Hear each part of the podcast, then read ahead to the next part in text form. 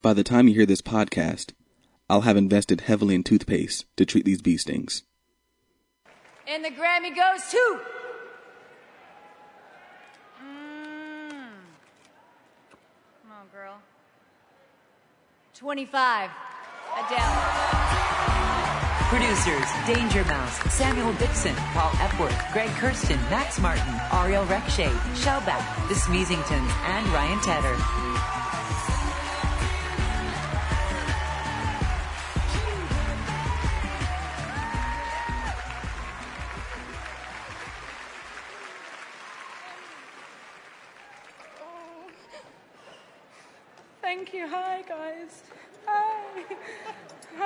Everyone.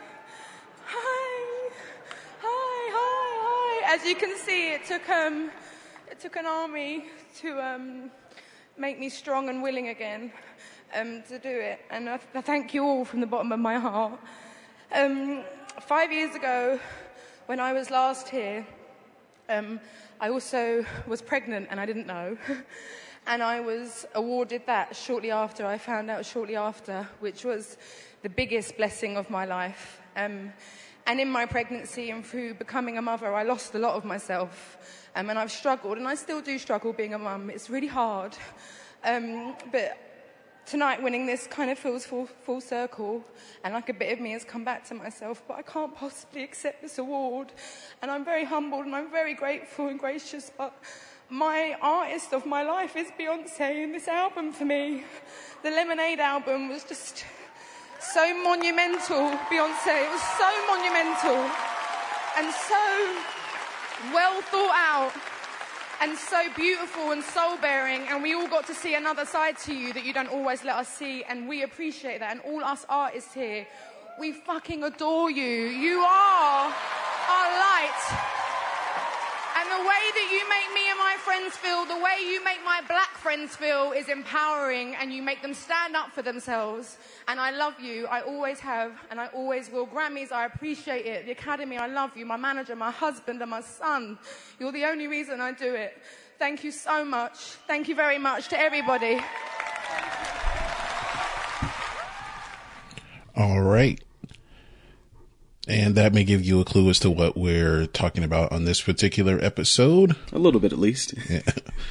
Welcome to By the Time You Hear This Podcast. I'm Greg, I'm Ben. and we're back with another episode on a Sunday afternoon.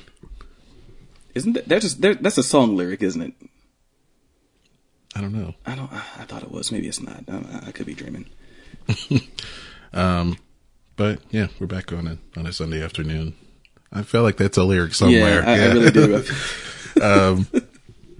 So yeah, thank you to everyone who's uh, listened so far. Um, you can listen to us at, in a number of places now to where if you're telling your friends about it, you know, they have no excuse. I mean, we're, we're everywhere. Um, on Podomatic to start off with. Uh, we're on iTunes. We're on Satchel Podcast Player. We're on Castbox. For Android users, We're on, um, he said tu- tune in radio. we're on TuneIn Radio. for Android users also. and as of I believe believe as of Thursday, we're in the Google Play Music Store. so if you can't find us, you're just not looking. Yeah. you're not trying. So uh, yeah. Uh, if you want to uh, get in touch with us, there are also a number of ways. Uh, you can visit our Facebook page, facebook.com slash by the time you hear this, spelled with the word you. If you want to um, follow us on Instagram, by the time you hear this, spelled with the letter U, because we are Upstanding. Exactly. And that is the same spelling for our email address by the time you hear this at gmail.com. And coming soon and very soon. Well, it's up technically. There's a welcome post. Um, Okay. Yes, I mean you can get to by the time you hear this dot com, And yeah, Is that, is that with the word or, be, or with the upstanding spelling? I think it's with the word. Okay. so by the time you hear this dot com is up and running and, uh, we'll be posting, uh, things. Yeah, show notes, pictures, Yeah. All sorts of goodies. Um, we'll likely start posting after this, you know, with a link to the show. as well as relevant articles, relevant things to the you know whatever it is that we're discussing for the week. All right, great. So the website is live, and uh, of course there'll be a link in the description. So, as we are known to do, we have some music news we want to discuss. Uh, starting on a bit of a somber note, we've lost a couple of uh, prominent artists uh, in the last week. Um, on the uh, last Sunday, uh, found out that Al Jarreau had passed, uh, jazz vocalist and legend, um, one of the more distinctive voices you may have heard in music. Yeah. You know, for sometimes you, you may only know people for, you know, one or two things. Uh, he did sing the, the theme song for, uh, uh, a famous 80s television show, Hold on, which one? uh, Moonlighting. Really? oh man. Uh, he sang the theme to Moonlighting. Um, and, uh, he, he was the first, if you've heard the song like Take 5 uh, he was the first person I heard sing the, the lyrics to the song. I didn't know there were lyrics. I did not, I did not either. So it's a, a recording of that that I really like. And he's actually also, you know, we played, um, you know, a Grammy acceptance speech to start the show. I believe he is, uh, I'm not sure how many he's won, but he's one of those few like jazz artists that were nominated for album of the year. Okay. Did he ever win it? I don't think so. Okay. I don't think he ever won. Um, he did win a total of se- of seven awards. Okay. Let's see what he his uh out 1981 album breaking away was nominated for album of the year and that might have been the only one but uh, a, a jazz Yeah. Mm-hmm. a jazz vocalist you know having that kind of success um isn't um isn't that common yeah. uh, but yeah, he has won. Uh, he won seven Grammy awards, um, in the jazz, pop, and R and B categories.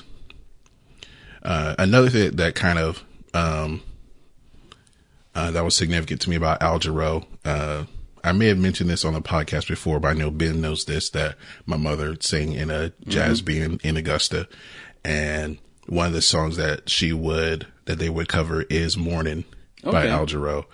And the thing that was funny to me about that song is, okay, um, he's singing about like, okay, Cheerios. And then the next line is like, morning, Mr. Oreo. I, for the longest time, I thought it was morning, Mr. Oreo. Like, why is he eating Oreos for breakfast? but it's actually about the, he meant the, the bird, the Oriole. So, um, and, uh, he's one uh, and i guess uh, if you listen to like any of his music like I say he has the, the very distinctive vocals um listen you can listen to really like any anything he's done like any of his solo stuff Yeah. any of the uh, i believe he did a couple of albums with george benson Yeah. I Um, think. Yeah. Yeah. Okay. and uh i don't know it's, as far as a vocalist he he was he, he's that he's that dude Yeah. you know he's just that dude you know um you know so probably anyone our age and younger may Might not be that yeah. familiar with him but those who are ask ask your ask your parents about him or Because he hasn't been know. active in a while, has he? I think he had been touring a little bit, and then before he before he got sick, and um, uh, you know, up and through 2012, he was still touring, Okay. And he was, um, well, actually, up until up until he passed, uh, he was still touring. Like, oh wow. Okay. you know, up until, you know, earlier this month, he was hospitalized for exhaustion and he had to cancel the rest of his remaining tour. And, um, and then he passed on February 12th. Um, so he was still, he was still out there, but, uh, um, out, out out there until the very end. That's unfortunate. Yeah. But, uh, rest in peace to Alwin Lopez Aldero. Alwin? Al, Al, or it might be Alvin. It's spelled with the W. It might be pronounced Alvin. like in German. Oh, Yeah. Alvin.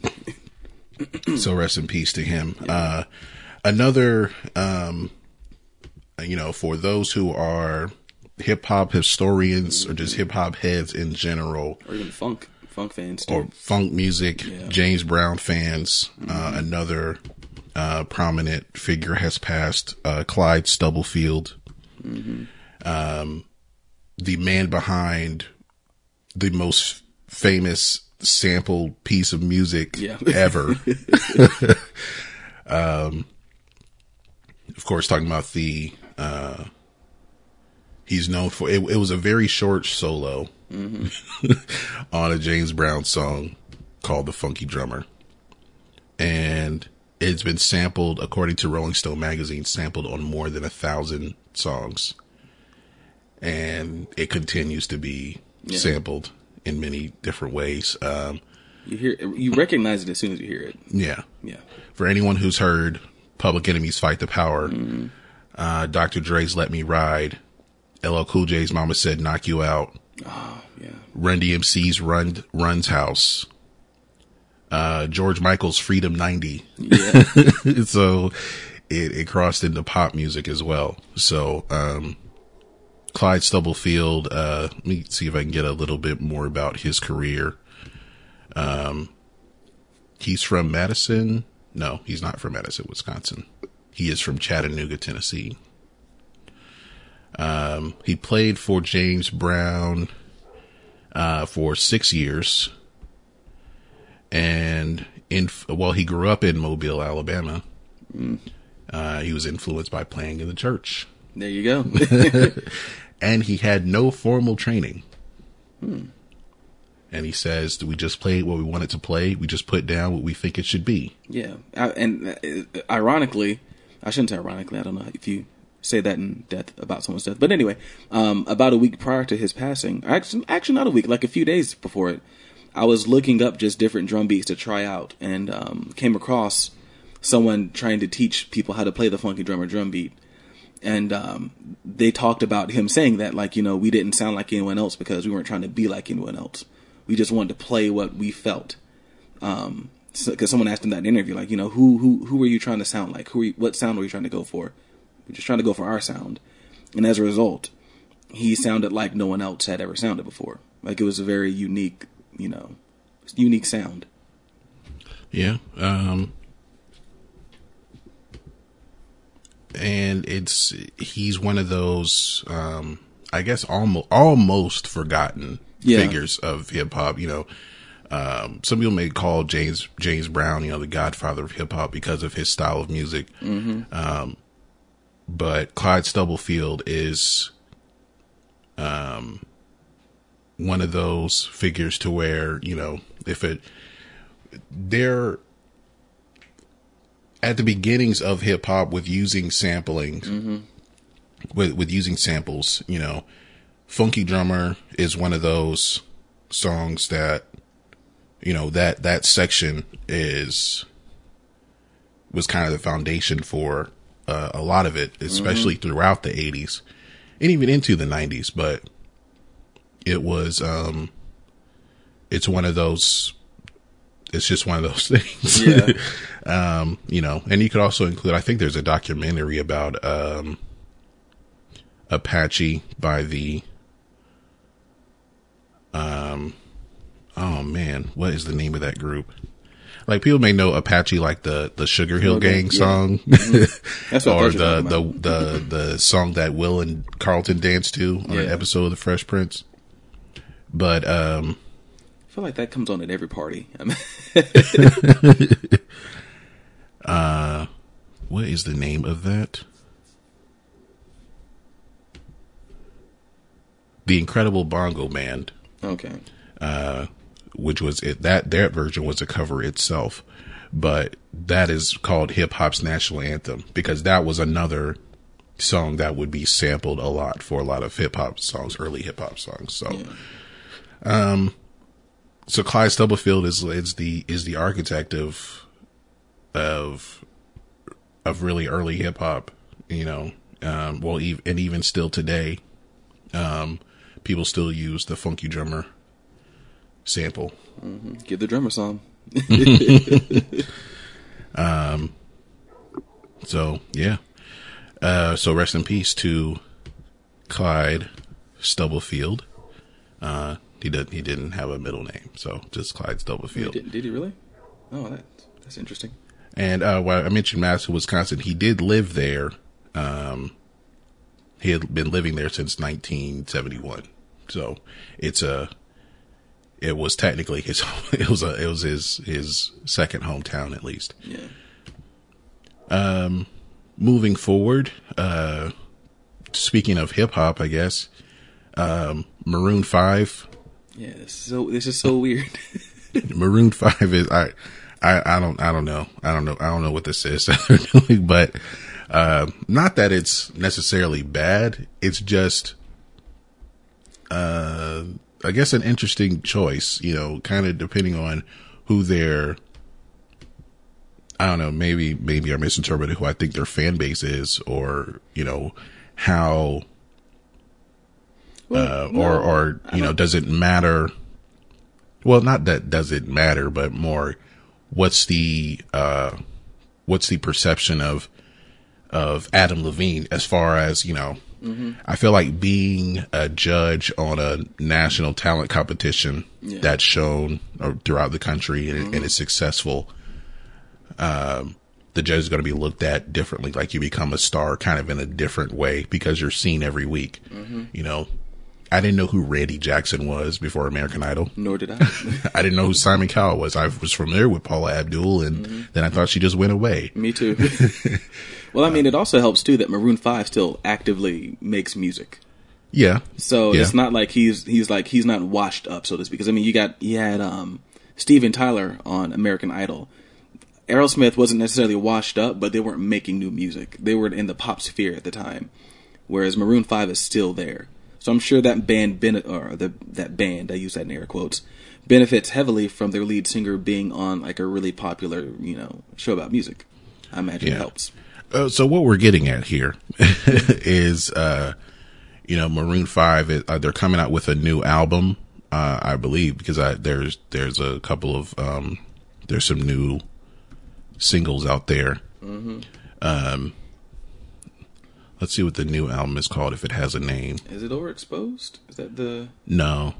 not overexposed? What am I looking at here? No, overexposed was V. Um, well, they're they're working on a new album. yeah. And it will be released soonish, according to Adam Levine. But their first two singles uh, are featuring um, some some some prominent rappers. Uh, there's a song called "Don't Want to Know," uh, featuring Kendrick Lamar, and the song another song that just came out, I believe, this past weekend called "Cold," featuring Future. aka the Trap God, depending on who you talk to. But yeah, that's that was interesting. I mean, the Kendrick Lamar one, I could I could kind of see, but Future, that was because I've heard Kendrick Lamar on pop stuff before. I mean, he was on the Taylor Swift song. He's been on a Sia. He was on a diet, um, not Dia, Dido, Diet. Dido. I can't talk today. Dido song, um, but Future, like it was, it that that kind of threw me for a loop. I, I don't know. Well, there are, you know, Future is in that he's in that group of if anyone who's who's noticed this that there's a group of rappers to where they can feature on pop songs. Um so it's like Future, you can include Kendrick Lamar, um uh Drake. That would have made more sense to me though, Drake on a Maroon Five song. But I don't know, Yeah. just I don't know. I will say, I mean, what they had Wiz Khalifa on the first on the Wiz um, Khalifa, on that's another phone one. booth or payphone, not phone booth, payphone. That was a good movie though, uh, phone booth. Um, but yeah, had him on payphone. Have they worked with rappers before though? I mean, I know they had. Well, before before I guess before Wiz Khalifa, um, there wasn't any on songs about Jane. It won't be soon before long. Doesn't have anybody. okay, I know. Um, well, no, that was Rihanna. That song, I won't Um, home without you. Hmm.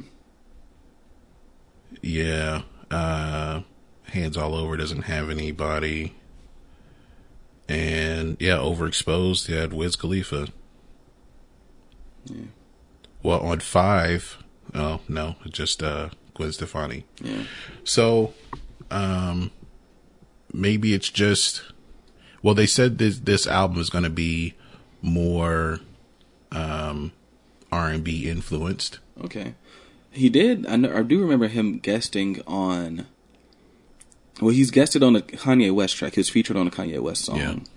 Um, and he was also featured on a 50 Cent song, 50 and Eminem, My Life.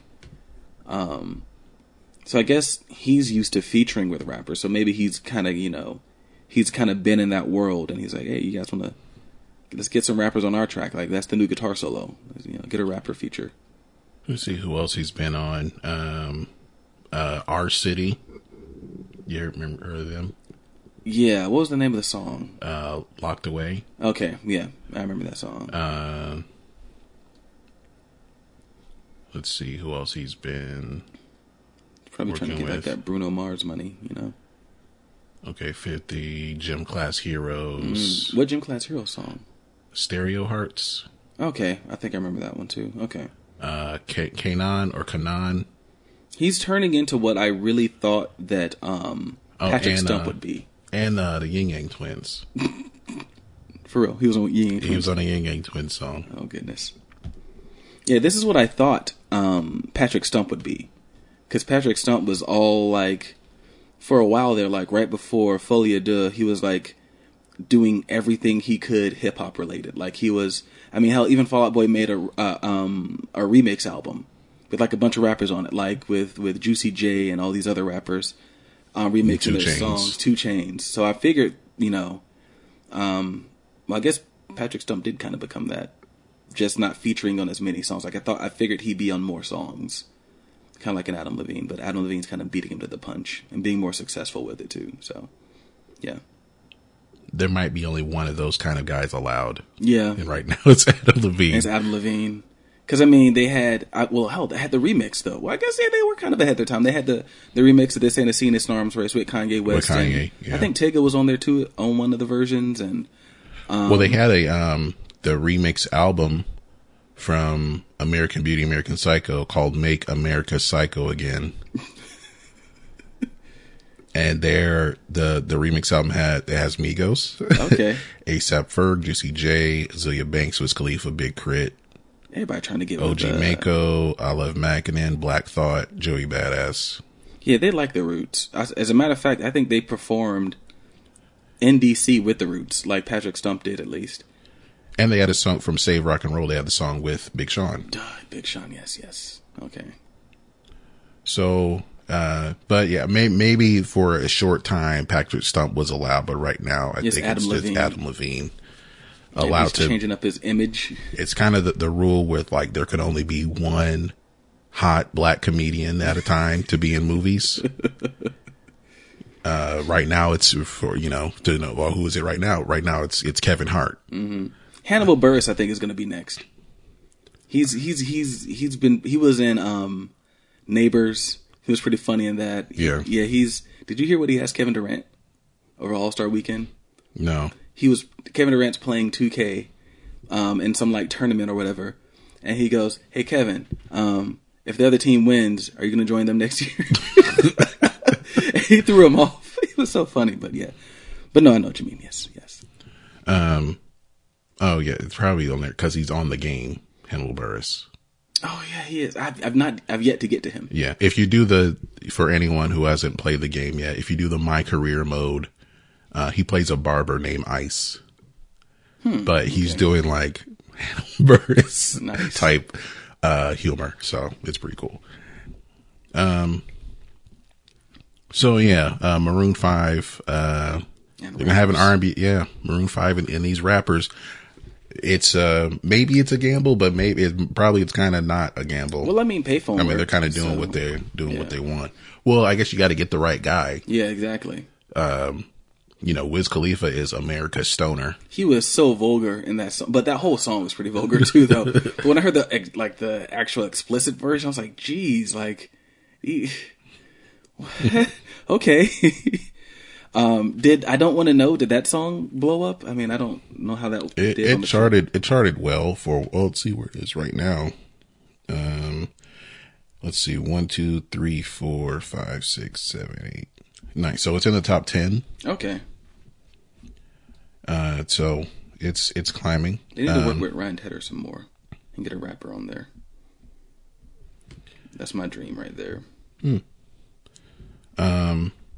Speaking of new music that has been re- well, that wasn't really a new music. Well, it's kind of new music Yeah, with Maroon Five yeah, and Future. Future, yeah. Uh, before we get to the new music, really quick, as we like to mention the top uh, songs on Billboard and albums. Number one song is "The Shape of You" by Ed Sheeran, Still, and the number one album is "I Decided" by Big Sean. I didn't know that dropped. I think it came out. La- yeah, it came out last week. Uh, his song "Bounce Back" is also in the top ten. Okay, So, uh, new music that has been released. Um, uh, Shania Twain is back after 15 years.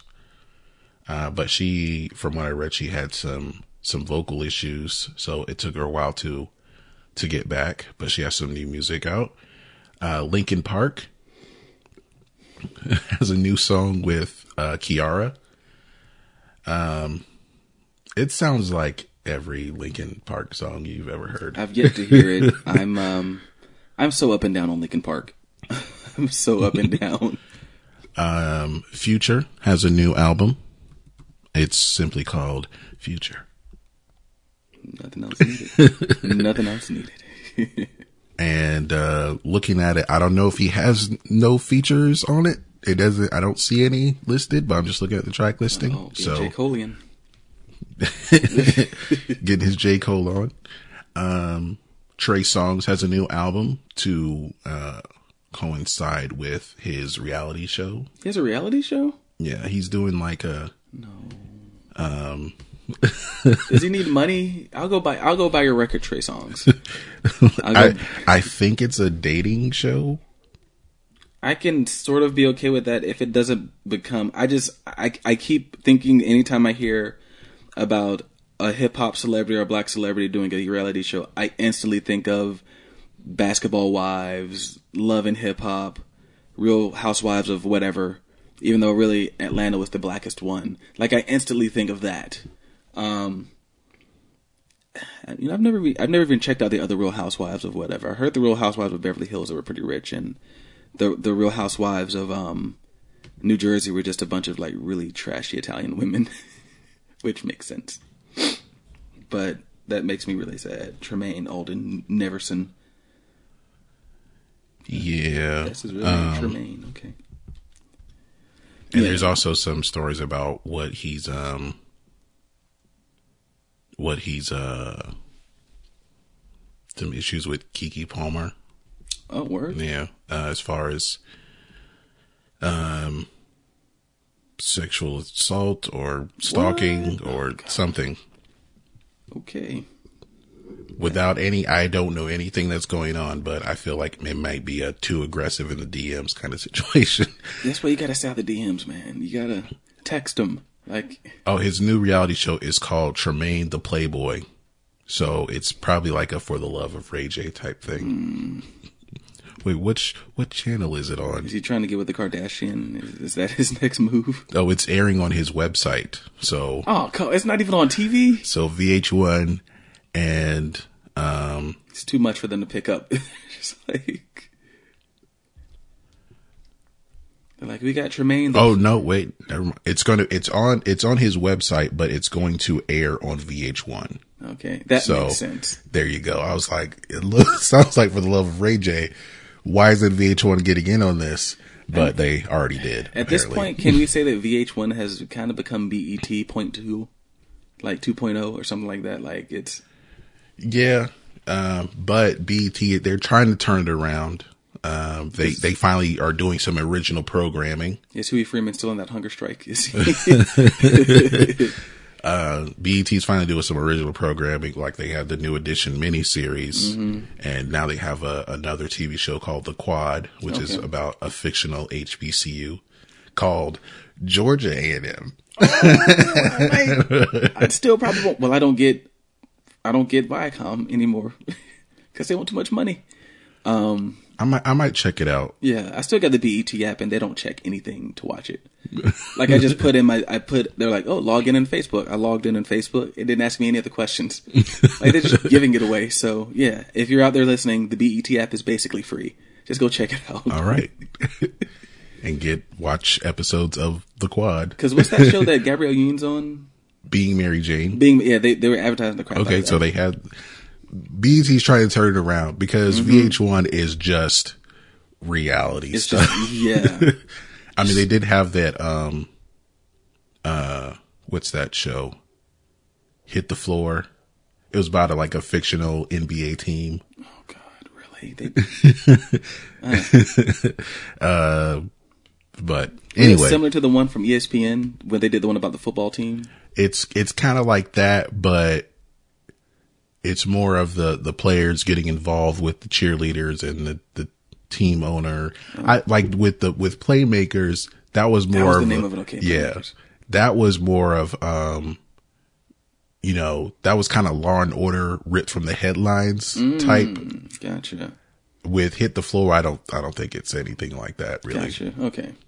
So Fair enough. Um, we also have new music from Incubus. See, okay, so what's the name of the album? Because I was just checking them out this week, and I didn't see anything new from them. I saw a live album, I think, that I hadn't seen before. Incubus has a new, uh, this should be a new song called Nimble Bastard. Okay, okay. Yeah, that's the new song. Um, and they had an EP two years ago. But, uh, Nimble Bastard is their new song. As far as their new album, it might be the same title. I don't know. I'm, I'm looking forward to that. So you'll be able to, to check that out. And new music from Lana Del Rey, who just released her new song last night. What's it called? Is it, it's not called Last Night, is it? No, No, I'm trying to think because I saw the title of it and I can't recall. it's called Love. Oh, okay. I might have been thinking of something else then. They were talking about something else. Um, I need to start paying more attention to Lana Del Rey. Um, there's a point where I paid a ton of attention to her. Um, probably because I was watching a lot of Gossip Girl. That might have had something to do with it. but then I kind of stopped paying as much attention to her, and I really do miss. I think the first album was Born to Die. I miss that album. I, I want to check more of her stuff out, but I'm like every now and then when I check in on her, it's not as good as Born to Die, and maybe I just need to let that go. That it's not going to be as good as Born to Die. Maybe I, I I don't know. Oh, and also, um, we mentioned uh, Jidenna has a, had a new song in the last episode. His album called The Chief is out right now, and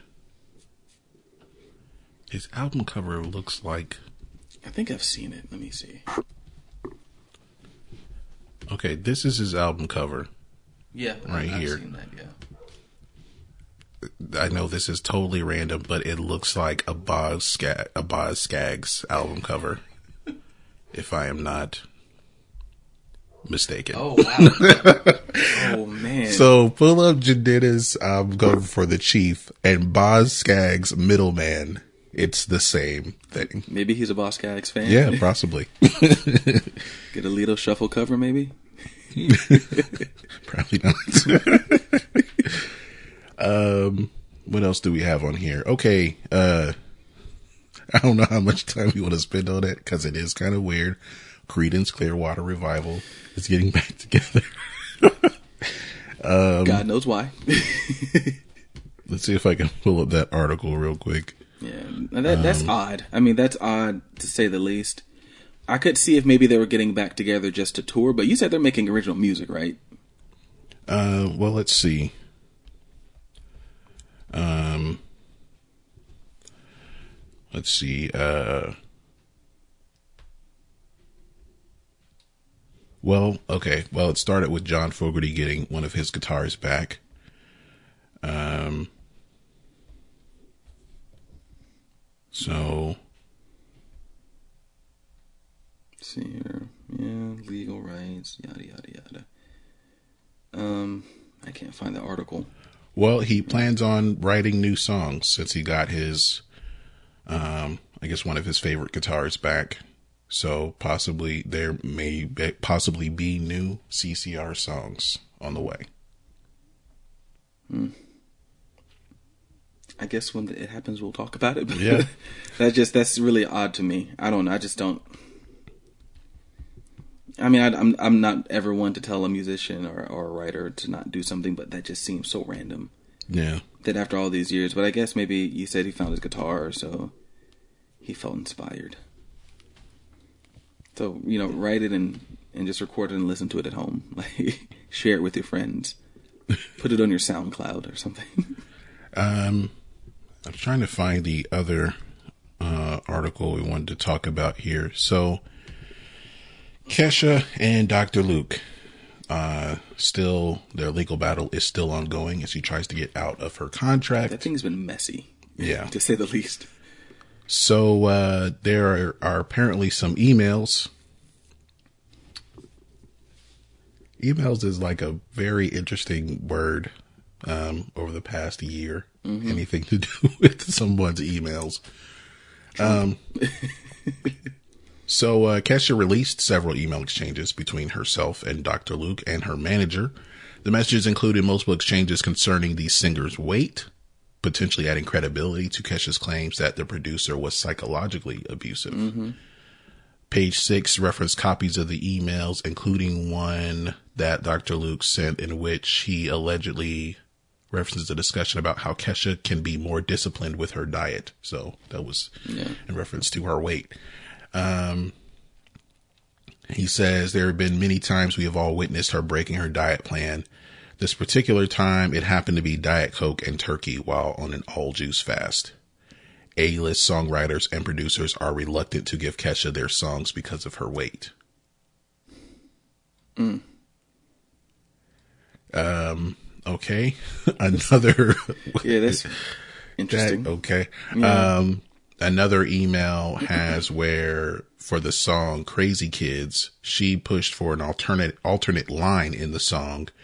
And he responded by saying, I don't give a shit what you want. If you were smart, you would go in and sing it. Stark the Luke sounds like an awesome guy. Yeah. I don't know where uh, Max Martin dug him out of. Let's see what else we got here. Um,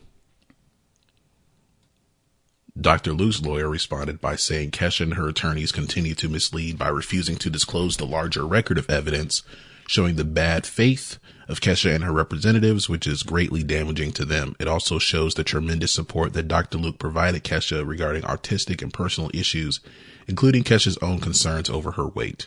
Hmm. this has all been messy. That this actually might be an interesting episode one day Yeah. once it's resolved, which I don't know if it ever will be because each side just keeps smearing the other side, and it's been very hard to discern like who's telling the truth. Um, because I mean, like if I remember correctly, it all started out with like rape allegations.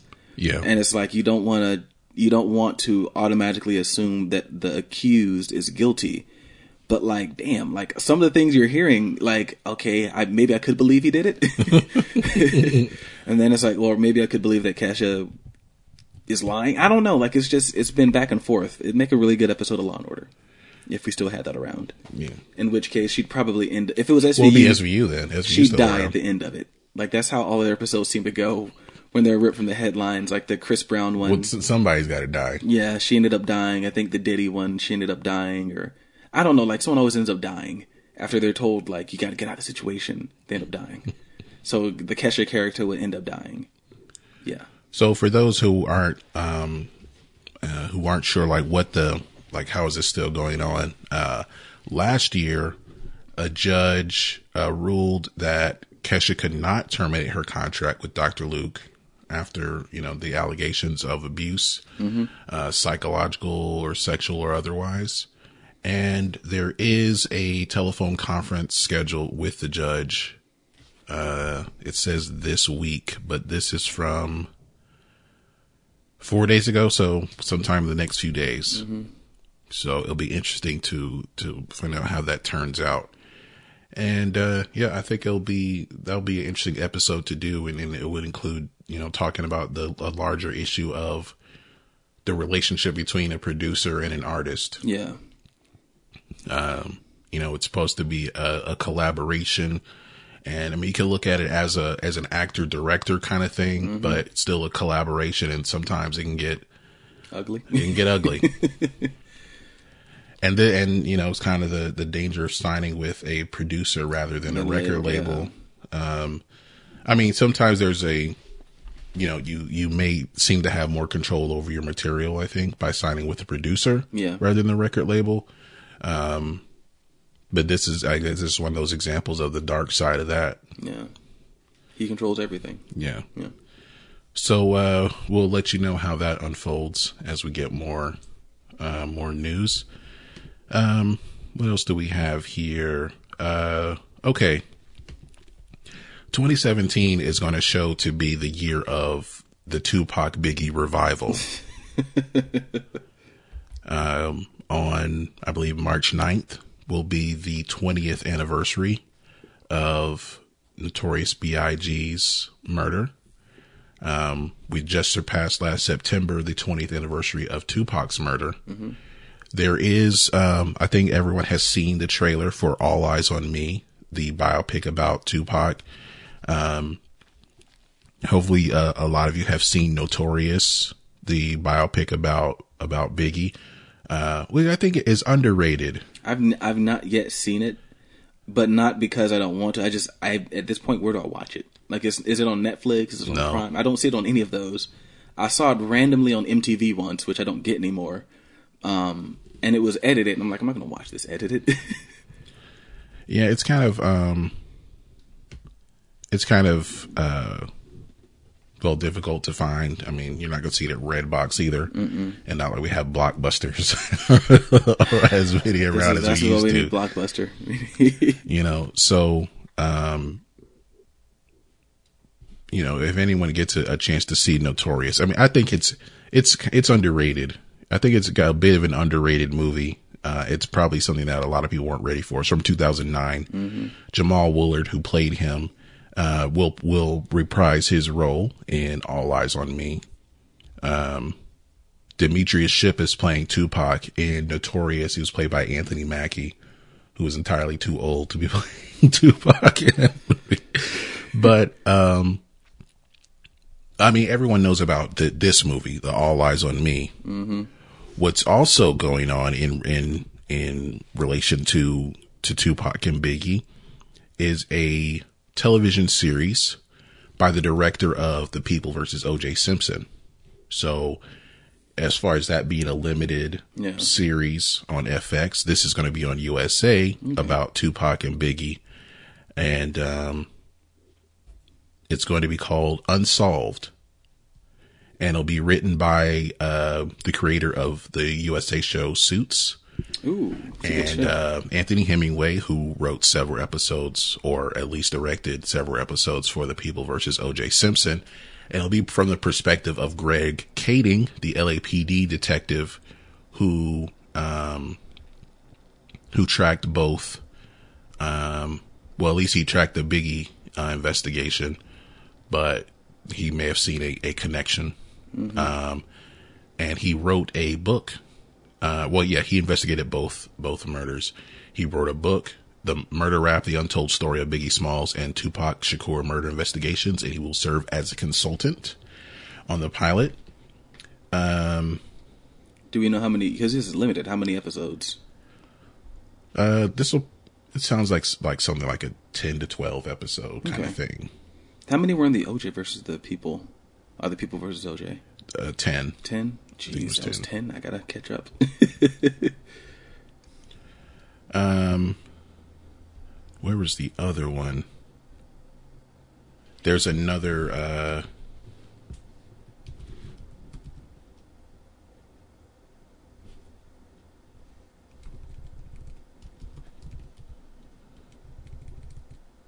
um.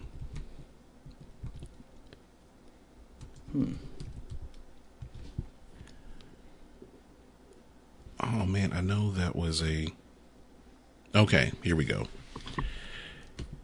So, um, as I said, the the the year of the Tupac Biggie revival.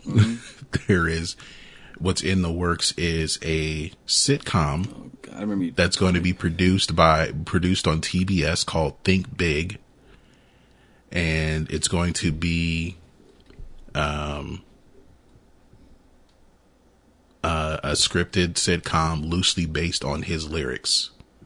I hope it has a laugh track. Like that'll be.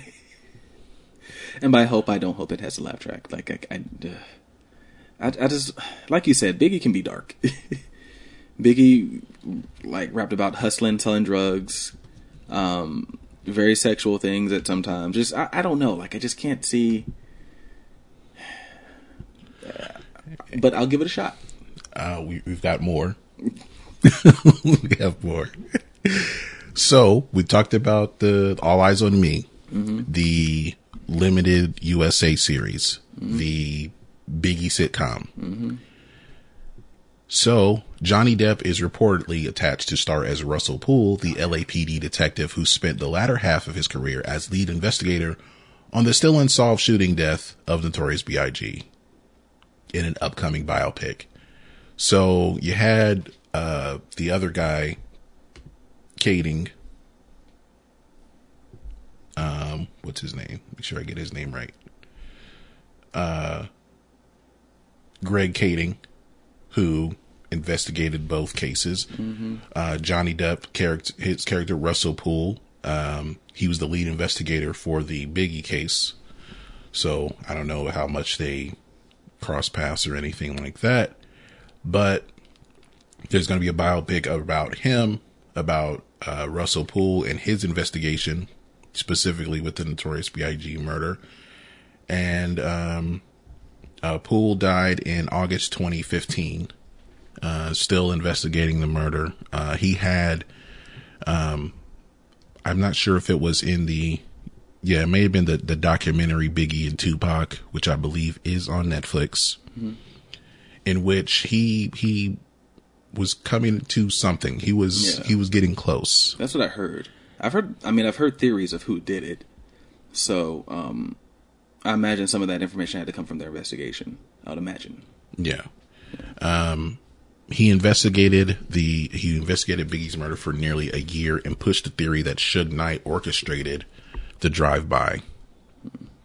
And he believed that Suge Knight, with the help of an LAPD officer named David Mack and another associate, were responsible for Biggie's death as retaliation for Tupac's murder. Um, and Poole was forced into early retirement after implicating a fellow officer, basically. And he later filed a lawsuit and uh, claiming his First Amendment rights were being violated because he couldn't take his Biggie findings public. I think this is going to. So he came up on something Yeah. and uh, basically got pushed away. So um, he was out. Well, like I said, he was in the documentary. Okay, I, this face looks familiar. He's he was also on the. Um, I believe it was a VH1 behind the music, looking into looking into this. So Okay. uh, he he appeared on there too. So uh, he he had some he had some information or or some leads, and you know both cases remain cold. So you know it'll be interesting to see that perspective as well, because a lot of people still still don't know, um, and are, are aware of any of the leads Yeah. you know, I heard about the the you know the LAPD officer may have uh, may have been involved. Yeah, me too. And I uh the one thing I heard with Tupac is that um well yeah I've heard that Biggie had a had a had a hand in it, and also it was um like there was a uh with with Tupac there was a fight earlier that night, and the guy who got beat up um, he orchestrated that. Oh, he orchestrated Tupac's murder in some way, but he was later killed. So we don't know exactly what what may have happened there. yeah. So um, yeah, it's this will be an interesting perspective that no one has really you know really explored. Um, you know, maybe some people think, oh, it's just two two rappers and they're both black, no one cares. there was a guy who was coming up on something, Yeah. and you know They shut it- him up, you know, and everything was done to shut him up. So, uh, yeah, so that's supposed to be coming out, um, as far as the when, um, doesn't say it'll, it'll probably come out in 2018, but you know, soon, I, I, you know, over the next the 12 to 18 months, it'll be, it's going to be a big Tupac Biggie revival. Mm-hmm. Do you think this is too much? because we got two movies, And it's such a miniseries, and a sitcom. in such a small span of time, yeah. But I mean, I get it. Everyone, it's like, oh, the twenty year is coming up. We need to do something. So I get it. Um, I really, I think the, I think the series with Johnny Depp is going to be the most interesting. I think that's going to be, other than the sitcom, Jesus, um, the um, the um, the Johnny Depp project is going to be the most original. I think, or, or something that we haven't seen. All Eyes on Me should be interesting, but I think the Johnny Depp one gives us a completely different purview of what of that of these cases of you know of the whole situation. Um, and for some reason, like it, I feel like it's going to have a Donnie Brasco feel to it. I don't know why. I just feel like it might, which also starred Johnny Depp. But that's what I think. It's just going to have like that sort of you know dark alleys. I don't know. Maybe I'm being I'm trying to be positive here. I don't know. Um, I don't know. I like I, Johnny Depp as far as like, does it have to be him?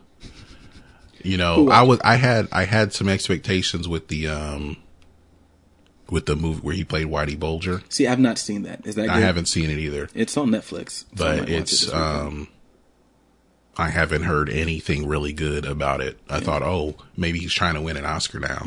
No, Has he had and an I- I- Oscar? no, he's been nominated a few times. He ain't got one yet. Okay, he trying. but you know, I think, and then while the the allegations of whatever was going on with Amber Heard Oh, kind of yeah. like killed all of that. Mm-hmm. Uh, so maybe this is him. This this is this is going to be his comeback role. If that that may not make sense for a lot of people because it's Johnny Depp, but this is the potential comeback role for What him. I mean, who else could you see playing like a role like this? For some reason, I, I kept thinking Russell Crowe. Yeah. maybe because he was an American gangster. yeah, I, this this sounds like a, a Russell Crowe type of role. Um, or if it was going to be someone who you may not expect to see in this kind of role, I was kind of thinking maybe somebody like an Owen Wilson. oh, I would not. I mean, not expect not Owen Wilson, Luke Wilson. Okay, I was like, hey, De- Luke Wilson. Owen. Wilson would be too silly. um, for some reason, I'm thinking. Um, have you seen The Big Short? Yeah, Ryan Gosling, no, but like as he was in The Big he, Short, he he's too young to and that's the thing. guy. I think too young. He- Like because I thought of young. him, and I thought of Um, maybe Christian Bale could play him. Ooh. I mean, honestly, I like Christian Bale. I think he could play anything. like after seeing him in, well, I mean, of course, Dark Knight, but um, American Hustle. American. Well, I haven't seen American Hustle. But I was thinking like American Psycho. I thought he was really good, and um, The fighter. yeah, I forgot he wasn't the fighter, wasn't he? I'm trying to the other movie that he did with Hugh Jackman, Um, Oh, the uh, the, the Prestige. The Prestige. Yes. I know is it The Prestige or The Illusionist? Yeah. Uh, they're not the same, Same. movie, but they're they Similar look like the same movie, but they're not the yeah. same. They look the same, but they're not the same. But yeah, like he's like he was yeah. He was underused in The Dark Knight. Like he's he's a memento, right? Or is that someone that else? was Guy Pearce. That's Guy Pearce, okay. Different British guy.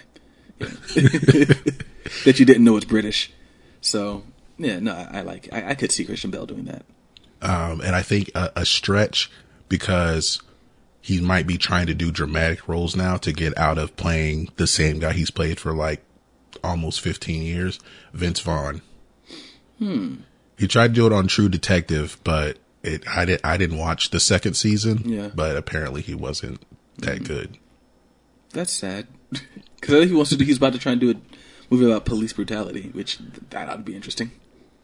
No, I'm. You know what? I go into. I try to go into everything with an open mind. Because the first time I heard that, I was like, really? It's like Vince Vaughn and Russell Crowe, right? Like doing a movie about police brutality.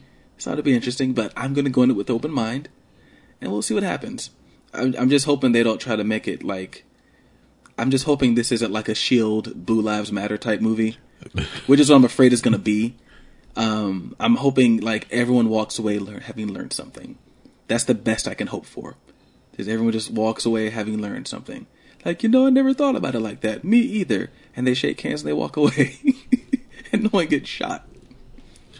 That's what I'm hoping. It, it might be like a uh, training day, I could see that. I and the same guy who wrote Training Day, he probably had a hand in the TV show Training Day, Oh yeah, that is a show now. and I think he wrote. Uh, I don't know if he wrote End of Watch. Remember Mm-hmm. that one? I never saw that, but that looked very good. Was that good? I saw it was it, it was okay. Intense. It looked very intense. Um, it is. It yeah. Uh, was another one Street Kings. I think that's what it's called. It had Christian Bale. Okay.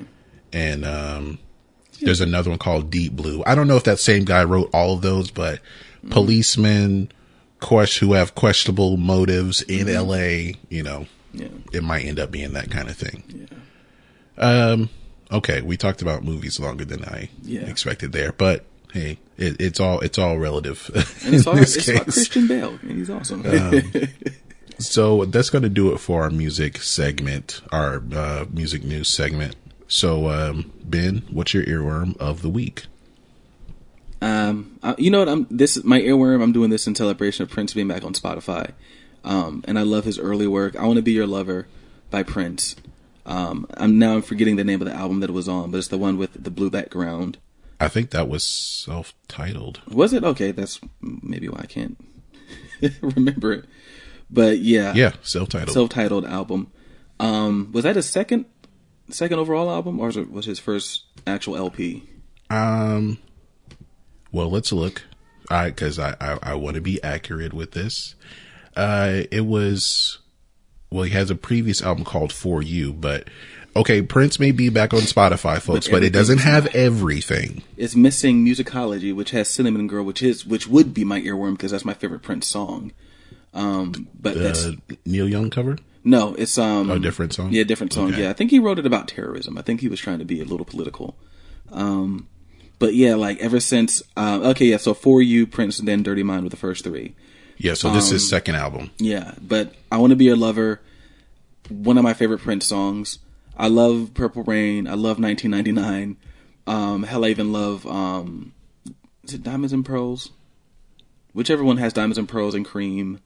Um, Yeah, with the new power gen- okay, with the new Power Generation. I love those albums, but this song, um, and a few others on there. Uh, Why you wanna treat me so bad? Um, um, I feel for you. That is a good album. I was jamming to this on Monday going to work um, when I realized that Prince was back, and this is this is like an all time earworm. I want to be your lover. All right, so I Want to Be Your Lover by Prince, and we'll be right back.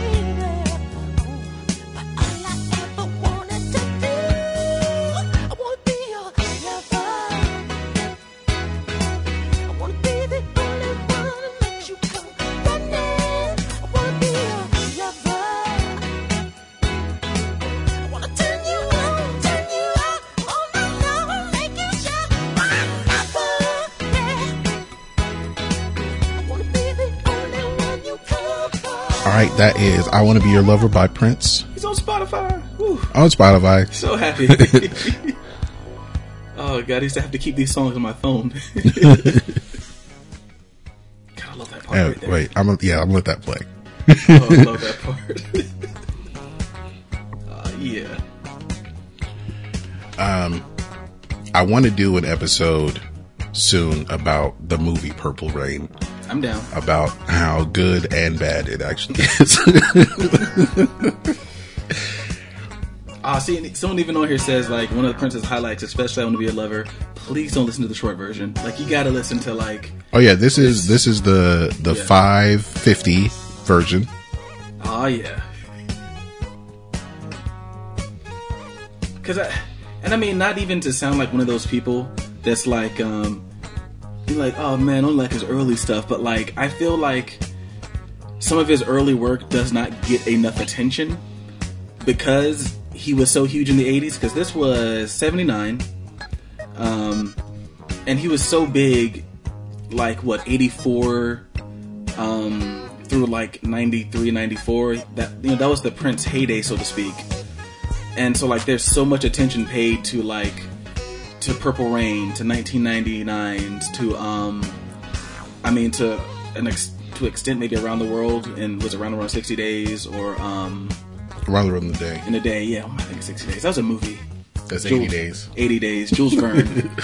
but there's so much attention paid to those records. Um, and those were good songs, like Little Corvette, Little Red Corvette, and um, When Doves Cry, Let's Go Crazy. I've been playing that one pretty loud too. But like this song, like it's just so funk, so disco, so I don't know, man. It's just it's awesome. I can get, I can just see him in my mind playing the drums, like just him sitting there playing. Oh man. Funny enough, too, this morning I was reading. So there was a um, it was a picture I saw on Reddit, and it was like in case anyone didn't believe Charlie Murphy's story, and it was a picture of Eddie Murphy and um, Eddie Murphy and Rick James. And then someone was like, "Oh yeah, and the Prince one was true as well." And someone showed a picture of Prince standing over Charlie Murphy on the ground. yeah. yeah. I was like, "You gotta be kidding me!" And they're like, Prince confirmed that it was true. I was like, "Wow." And there was um there were some pictures of uh he played he played basketball in high Yeah. school and but because of because of his height yeah, he couldn't get on the court. Like he was on the team but he didn't play a whole lot. yeah, that's crazy. um, then I remember also hearing about how he was a, a, a Chicago Bulls fan, which I guess they didn't have the Timberwolves back. They didn't have Timberwolves yet. Yeah, or the Lynx. Um, if you want to go there, which they're a good team. Let's give them some credit. They've won titles. The Lynx are good. The Lynx are better than the Timberwolves. I think it's fair to say that. Just like the Dream is better than the Hawks. They've actually been in the finals a few times, but I digress. I digress. um, So uh want to get to the um our uh indie Instagrammer of the week. Uh this guy's been following us for a while, I believe. Um IER Music on Instagram. Uh, I don't know if his name is pronounced Chevalier or Chevalier. that would sound better. Chevalier. Pastor Chevalier. Uh, his Instagram bio says uh, indie artist, producer, musician, guitarist, Yeah. vocodist. Yeah. He is from uh, Berklee College of Music alumni. Oh snap! You are. Whoa! This is this is a lot to live up to, man. Um, I hope I hope this is good. Uh, ASU alumni. I'm not sure. I mean, that could be Arizona State, Could be Alabama State, could be Alabama State, but it just says ASU alumni. Alaska State. And uh, his um, I'm trying to find his.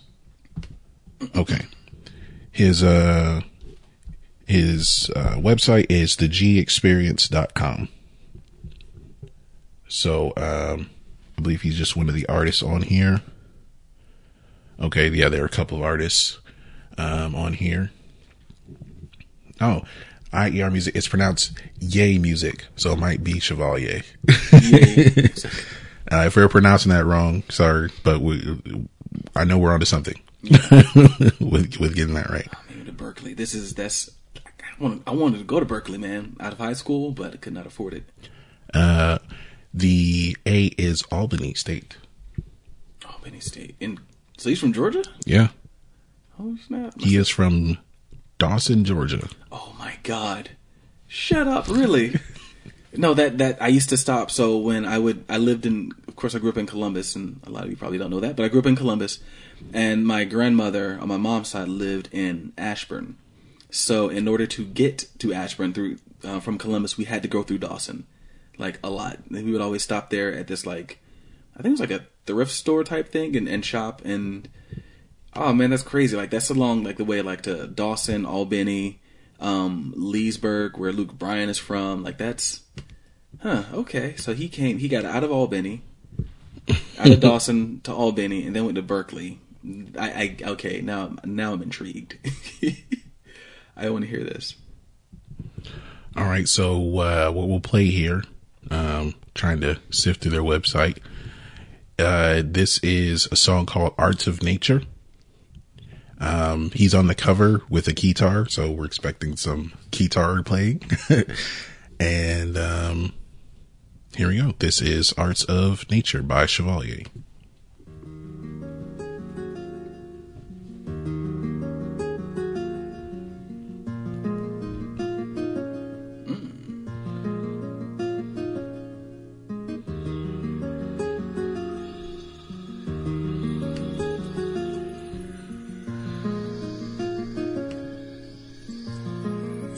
Stereophile 1 is back channel. This is off of YouTube. Okay. So,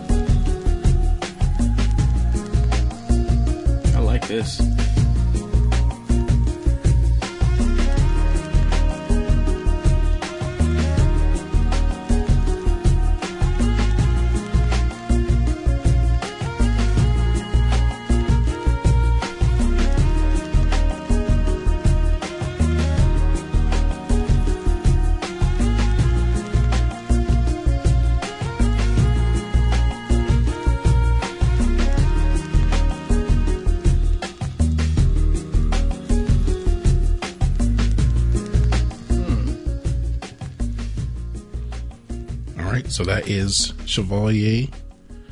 Still not sure if I'm pronouncing that right, but if they said the IER is pronounced yay, then you know so it's that kind of pronunciation. That's smooth, man. Uh, this is on Spotify because I was, I was trying to see if he pulled him up, and that album Soundscapes is on there. So um, search for him, and uh, we'll add him. We'll have his track in our um, in the description for our podcast, so uh, you'll be able to find him. We'll link some tracks too. I can probably link some tracks on um, the blog. So yeah. Oh yeah, yeah, and definitely through our through our website, Yeah. we'll um, uh, highlight him there as well. All right.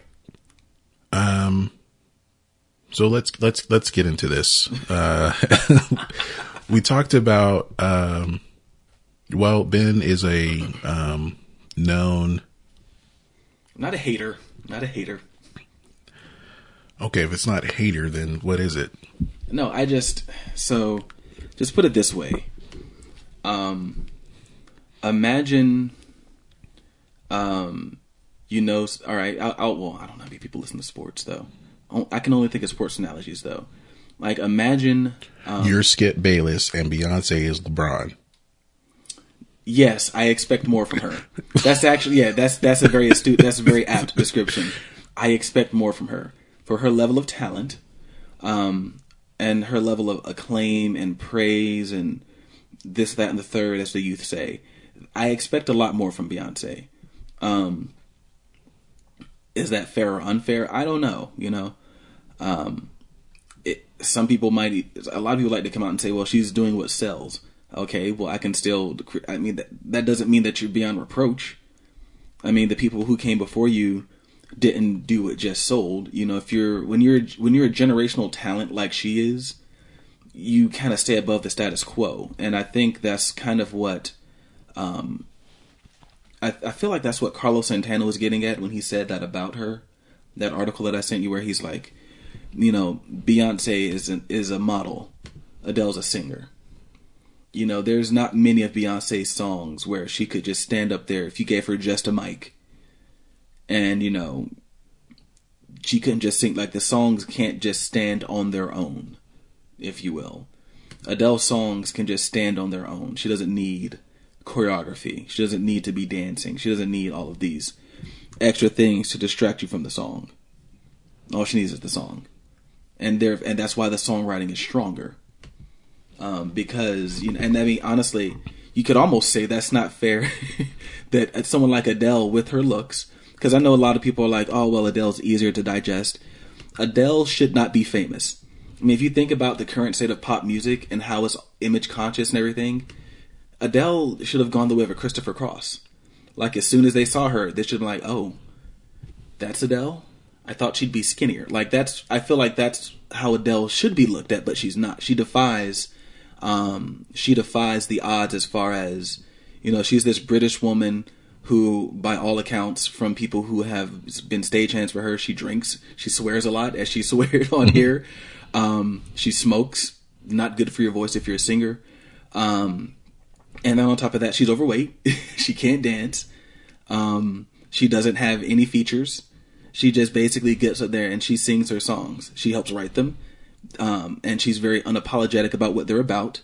Um, which I'm surprised she doesn't get dragged through the mud like Taylor Swift does about her song. So it's just, I feel like she defies a lot of norms as to what a pop star should be. Well, I think what, what part of what goes into that, um, I think I was just listening to, uh, when you got here, listening to, um, the Jenkins and Jones podcast and they were talking about, um, they were talking about the Grammys and, uh, one of them said that with Adele, more people can relate to her partly because of how she looks and what she writes about. Yeah. You know, she'll write a song about how, you know, have a line about how she can't go to a grocery store because it reminds her of her ex-boyfriend.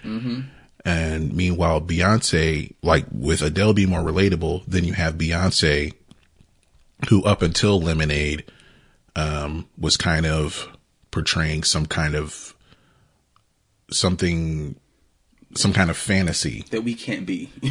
yeah, something that people can't um can't achieve, you know.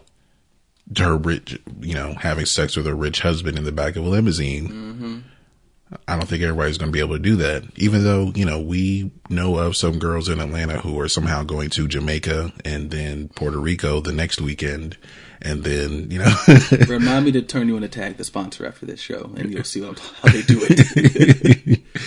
uh, so but no, I agree. Yeah, uh, I think there's a with Adele, there's a more. I think part of it is that she may be more relatable to people than Beyonce, even though some people, you know, a lot of people look up to Beyonce as something to aspire to. Um, I actually found an article uh, from Rolling Stone that has li- lists that lists five reasons why Adele won Album of the Year instead of Beyonce. interesting. I'll see if you agree with this. Number one, Grammy voters are white and male. Mm, the only reason I would say, well, are they white and male? I mean, white males like thick black chicks sometimes. I'm like, that's like Beyonce is the younger, more attractive person. So I would think that if they're voting with, you know, the other head, they're like, oh, she looks pretty good. Let's vote her. Like, I don't know. That's that, that could go either way. I guess maybe white and male, as in like, you know, they're out of touch. What they may have gone with here is that, okay, in the year of Trump, uh, Beyonce makes her most explicit statement on being black, particularly on formation. And she has a line where she says, I like my Negro nose with Jackson 5 nostrils. And the backlash to her Super Bowl performance Yeah. last year, uh, which a lot of people called it pro Black Panther and anti cop. Well, I mean, And I that I think people just misunderstood what the Black Panthers actually Yeah, is. the Black Panthers. When I if I hear one more person say the Black Panthers, I'm not talking about the new Black Panther Party. I, I'm not talking about them. I'm talking about the actual Black Panther Party. I hear one more person say they were the KKK, um, I might explode. the KKK was not out feeding the poor. They were not. Giving free food to kids for breakfast. They were not. All you hear about is they intimidated whites. No, they made sure that They blacks were safe. they had guns, but it was because it was their right to have. gu- Look, They made sure black people were safe. you That's can't you can't sum up the Black Panthers in one sentence. Okay, you got to do some research. Yeah, they did too much. they weren't burning crosses on the lawns of white people. I think people called it anti-cop because it had uh, the cop car submerged in water. whatever. Anyway, But- uh, but I mean- because of the academy being majority white and male, uh, you know, they're going to look at other things. Um, you know, uh, even though you know a rapper won best new artist, Yeah, because if that's the case, and then he's not on a label. Explain Arcade Fire winning. Because if you've got a bunch of white males that are older that are out of touch, then Arcade Fire would definitely be an album that they would just go over their heads. Um, it would be an album they just would not get. Um, I don't know. Like I, what's the what's the other? I want, I'm curious to hear the other reasons. I mean, I I've heard that reason. I've heard that argument made before.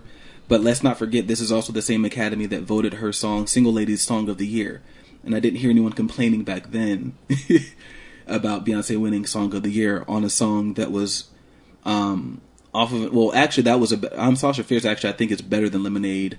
I know some people will disagree with me because of the message. Because that's the thing that a lot of Beyonce fans have been giving me. Oh well, Beyonce's album had a message. Okay, since when is that an excuse for being poorly written, though? Like, if it's a message, then write me an essay. you know, that's my thing. Like, if you want to get a message across, write me an essay. I came to listen to music. I mean, like, there are plenty of people in the past who have had good music and a good message. Uh, maybe Marvin Gaye, What's Going On, had a great message. And you know what? The music was very good as well. So it's possible that the two aren't mutually exclusive, if you will. All right, the second reason, uh, along with the Grammy voters being white and male, is that they are old. Which, if that's the case, why did they vote single ladies? Why did they give it to Arcade Fire? Um, why do any of these categories? Why did Chance the Rapper win? You know, he's. I mean, he swept the rap categories, didn't he?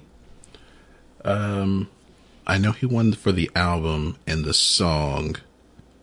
No, he didn't win for the song. He won for the performance. Yeah. The only one he didn't win was for best rap song, which went to Hotline Bling, which is not Yeah. a rap song. But anyway, But this is a rapper that stands to possibly spit in the face because he's been turning down. Have you seen the article? He's been turning down ten million dollar contracts.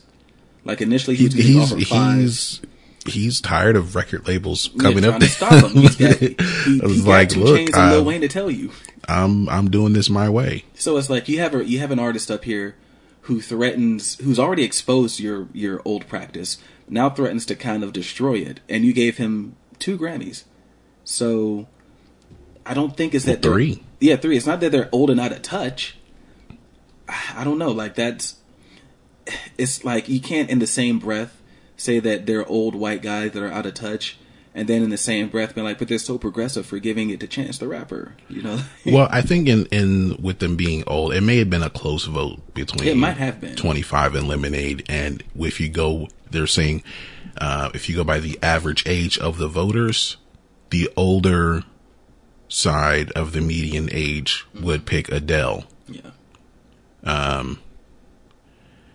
And it says the Grammys have a post nominations panel designed to avoid embarrassing gaffes like Jethro Tull's defeat of Metallica.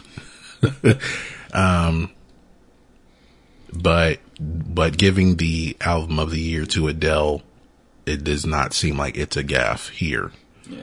Um, at least not on the surface. But one of the saying that they're old. That look, the older guys are going to pick something that sounds more palatable. More more palatable to them. I mean, it's not they weren't going to pick Beyonce. Obviously, they weren't. It wasn't going to be Bieber. No. It wasn't going to be Drake. Although I do feel Bieber and Drake were, were more deserving, but um, I mean, hell, I'll even take it back to what that anonymous Grammy voter said. Even he agreed that this was not Beyonce's finest work, but because it was so political and in this climate, he figured it would win. When in in actuality, it seems like it being so political and not driven by melody was probably the reason it didn't win. Um, and I do feel like it's a bunch of younger people because I was listening to um, the NPR's Pop Culture Hour, and I had to turn it off because they were basically um, deriding all of the Grammy voters by being like, "Well, they don't understand what it takes to produce a song like Formation." Like that's No, that's besides I, I the don't point. think that's why she that uh, you know I I feel like that's you know besides the point. I mean though. that that's kind of like that argument of people who were posting that picture from the Patriots scoring that touchdown in overtime trying to say look his knee was down like no you you you just froze it right there and you didn't watch the play the Break- ball crossed the line before his knee my was heart, down Greg. You're breaking my heart. I know I'm breaking your heart but you know I'm right you know he actually scored on that play we didn't deserve to win that. we blew it at the end. We didn't deserve. um, so like you say okay it wasn't going to go to Beyonce it couldn't be Bieber because I don't think he won anything else No. that night I think that's one of those. I think you said it too. Like you're you haven't you haven't been here enough yet, kid. Uh, it couldn't be Drake. And there would have been outrage if it went to Sturgill Simpson. Oh God, that'd have been hilarious. that I mean, it would have been another Arcade Fire year. It'd have been you know It would have been, man, it could have been like a, and then it could have been, well, it could have been more rec- more recently than that. Mumford and Sons. Oh yeah, I forgot they did win. I mean, and then you'd have Beyonce fans attacking you know Sturgill Beyonce was Simpson. nominated that year though. You'd have them going off on Sturgill Simpson, who'd be like, "Who are these crazy people?" It would have, this, this, I think if it was Sturgill Simpson, it probably would have been more like when Beck won and beat Beyonce, Ed Sheeran, Pharrell, and Sam Smith. He had the lowest selling album of those. Yeah. I've, which album was that one, by the way? Morning Phase. Morning Phase. Did they have Summer Girl on it? Um, I don't know any song off of Morning Phase. Um, no, Oh, it didn't. Okay, then I don't know. I'm not familiar with that record. it had Blue Moon, Okay. Waking Light. I don't know these songs. I mean, Prince is. I mean, I was going to say. I was about to compare him to Prince. Beck is like an alt version of Prince, anyway. So I mean, he plays everything. He bends genres. He's. I mean, you, you could almost say like no two songs, no two albums are really alike. Everything he does is is pretty different. So maybe they just maybe that was one of those like, hey, let's honor him because he's been doing this for a while, putting out really good work. And while I don't agree, I think um, Chris made this comment on my Facebook page to defend me. A lot of people sometimes like to think of the album of the year as a lifetime achievement award, and sometimes it is. Let's be real. Sometimes it is. well, like you said before, it, I mean, it could be lifetime achievement. It could be let's give it to the dead guy, Mm-hmm. or the like let's give it to the guy before he dies. Ray Charles. You Well, know, that's what- yeah. He was dead. Yeah, he he had, yeah, he had died, but when when he won that award, that's why I thought David Bowie was going to be nominated in this category. I'm like, oh, we can't be that predictable. But, but I mean, I just feel, I don't know. Like, I just, it just, this wasn't her best work. Was it her most woke, as the kids say, work? Yeah, it was. Pro- it was the most. I think it's probably her most her most important. Yeah. Um, maybe not. Maybe not. Okay, if it's not her best, okay, but it's her. It's her most important. It's her most diverse. Mm-hmm. Um, and it shows that she is growing as an art. I mean, she had a song on there with Jack White. Jimmy Page was a writer on it. So I mean, She has a song that probably should have been nominated in the country category, but it wasn't. Chicks, yeah. Which I think she oversings on. That's another my other issue with her. She oversings on everything. Like, why are you oversinging on the country song? Like, just just don't don't do that. Like, so She was singing like like she does, man. Look, you want to look, But she's got to understand. get that her a vocal coach then. She's got to understand. She don't need one. That's the thing. She she probably. Well, the, you, She you're not helping the situation right now. I should say that she needs. She doesn't need a vocal coach. She needs a producer with balls. That's what she needs. A producer to like hit that button and say, "Hey, hey, Beyonce, hey, hey, hey, hey, calm down, calm down." like I'll take it back to. I'll quote Chris again. She sings every verse like it's the last. like she just sings like, like, like she starts out singing like you know this is the last verse. Got to go for broke, girl. Got to go for broke. like at the end of that um Love on Top song, she had like eight key changes. Like, what are you doing? Like, two was enough. Like, we get it. You can sing. Like, we get it. so, that's my other thing with her. Like, she she takes these songs that are in different genres, and she's like, I'm gonna take this country song and sing it like it's a funk song, like it's a, a soul song. Yeah, no, no Beyonce.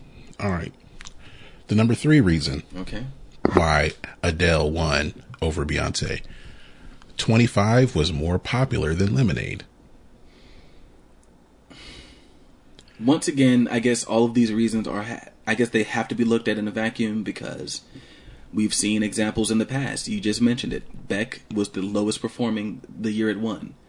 I don't think they look at they don't look at record sales. Otherwise, um, um, Esperanza Spalding would not have beat out Drake or Justin Bieber as best new artist the year that she won. Um, and then I'm trying to think of another example this year. Like the best selling record didn't always win in every category. Right. Maybe that's the way they chose to go this year, but historically that's never been the case.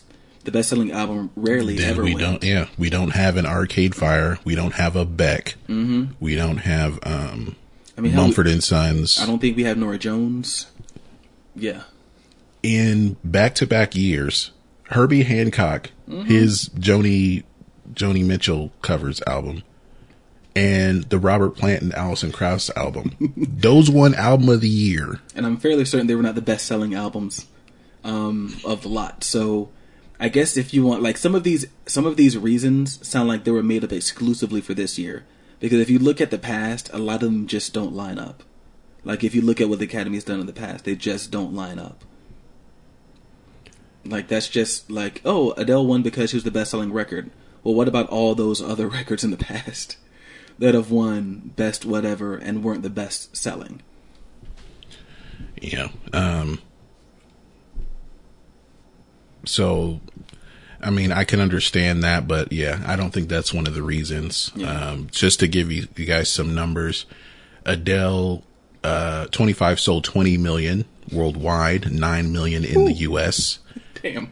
Lemonade has not cracked 2 million in the US yet. and I there I honestly feel this is what her record sales look like when she's only catering to the beehive. I think she has alienated her casual fan base. She probably doesn't care because she's worth half a billion dollars. So like it's not like she's hurting, but I don't think she's the Beyonce that like if if she's only selling a million and a half, uh, you know, per record starting out with it, you know, with like a lot of her singles from this album did not um, chart. We don't have the Beyonce that we know nowadays. We don't. We just don't. Um, she couldn't get away in her early in her career being this political and being this controversial. So I think she chose, if she even did choose, she chose a good point in her career to get Well, I don't, I don't know if she really alienated her, her casual fan base, um, because she had more of a cultural impact, and I'm, I'm agreeing with that part of this Rolling Stone article. She had more of a cultural impact than Adele. Well, she's always had more of a cultural impact because she's always her music always had heavy feminist overtones. I mean, "Girls Run the World." Um, I don't know. I can't think of any more off the top of my head right now. Single Boy, Ladies. single ladies. So I mean, I think, but I think now, and it was I don't know. Did you see the the sketch the sketch uh, for SNL where it was like white people finally realizing that Beyonce is black? It's very funny. I have seen, I saw it a long time Like, ago, but I Beyonce's have not seen. black. You know, she's like, you know. And it's just like, so I think like she took it from just being a feminist to like, oh, and by the way, like I'm black. And not only black, I'm unapologetically black. like I'm black, y'all, and I'm black, y'all. like that's what it said to me, and it's just like, so you kind of took it to another. But I think honestly, she started kind of alienating a little bit with the self-titled album, Beyonce. Um, as you've heard me famously say a lot, I shouldn't say famous. I'm not famous, but uh, as I've said a few times, like after Matthew Knowles left, the music got like progressively more and more urban, more and more just like away from the pop sphere. Like I'm trying to think of like a really pop single from the self-titled record, and I can't think of one. Like um, "Drunk in Love" wasn't very pop. 7-Eleven was a twerk song. Um, like it just wasn't very. But like the Beehive, oh, they ate it up. Like they, they loved it. and so like this is what like as a matter of fact, how many records did Beyonce sell? Because I don't. Also, I wouldn't be surprised. Lemonade? If, well, no, the actual um the self-titled Beyonce. Oh, um, Because I'm willing to bet. Oh, here it is, fifth studio. That's her fifth album. Good lord. You're just putting them out. Oh, this was the one I forgot. This is the one she put out in secrecy that no one knew about. uh, five, five million as of November 2016. Okay, okay, not bad. It's pretty good in this day and age. Ain't twenty, but it's pretty good. And I think that's what Adele was getting credit for, um, which would bring us up into our next reason. Uh, before we get to that, real quick, um, like I said, Beyonce may have been more culturally important, and um, she grossed 256 million on tour. Um, and Adele, but their reason is Adele was more visible, even though she grossed 168 million. She played 107 shows. Beyonce played 49 and made 256 million. I'm willing to bet though, um, and that's this is actually something I thought about on the way over. I'm willing to bet that um, Adele took home more money though, because Beyonce's shows are huge. Beyonce's got to pay the dancers. She's got to pay for larger venues. She's got to pay for um, like bigger lighting crews in addition to her live band. Adele, Adele, it's her backup singers, it's a band, and some stagehands. Like it's not the spectacle isn't there. Whereas like you know, you know of that you know Beyonce might have made 256 million. Maybe she takes home 200 million of it, 150 million of it. Whereas you know Adele's gonna take home maybe 125 million of it. You know, so yeah, I'd be curious to know what those numbers were because like Beyonce, I mean like hell, even um how many dancers were in the formation um performance at the Super Bowl? I knew one of them actually. I used to shoot with her, but like it was a lot. Like she took a picture backstage. It was like a dozen of them. Like it was a lot of people. So, Well, but I didn't know she only played forty nine shows. Yeah. That's it. Wow. Um All right, the number four reason. Adele put out 25 the old fashioned way. So for all the Spotify's and Pandora's, it says CD and digital album sales still generate the most cash for record labels. Adele refused to stream 25 for months. That is true. It wasn't on Spotify for a while. After it came out in late 2015, but her strategy worked, racking up nearly 7.5 million sales by the end of the first year. Hmm. Beyonce, by contrast, streamed Lemonade exclusively through Tidal for its early weeks in a deal that shut out Spotify and Apple Music users, and most hmm. likely benefited Beyonce more than her label. Yeah. By year's end, so many stars from Drake to Rihanna were doing these kinds of streaming exclusives that the world's biggest label, Universal Music, announced an outright ban on the practice. Could label types who vote in the Grammys have punished Beyonce for this business move or at least favored Adele? What do you think? They gave Chance an award. He won't even sign with them. Yeah, but Yeah. chances on Spotify and Yeah. Apple Music. No, I agree, and it, it did. I mean, I don't know if they were punishing her, but I will agree that is something that annoyed the crap out of me. Like to this day, Lemonade is not on Spotify. Right. That still somewhat annoys me. Annoys me about her and about a lot of the other artists that um, got up on that stage and complained that they're not getting paid enough. Like I think someone said at the Tidal debut, um, the um, the net worth of the stage was a billion, like over a billion dollars. Yet they're in here like we don't get enough from record sales. We're not making enough money.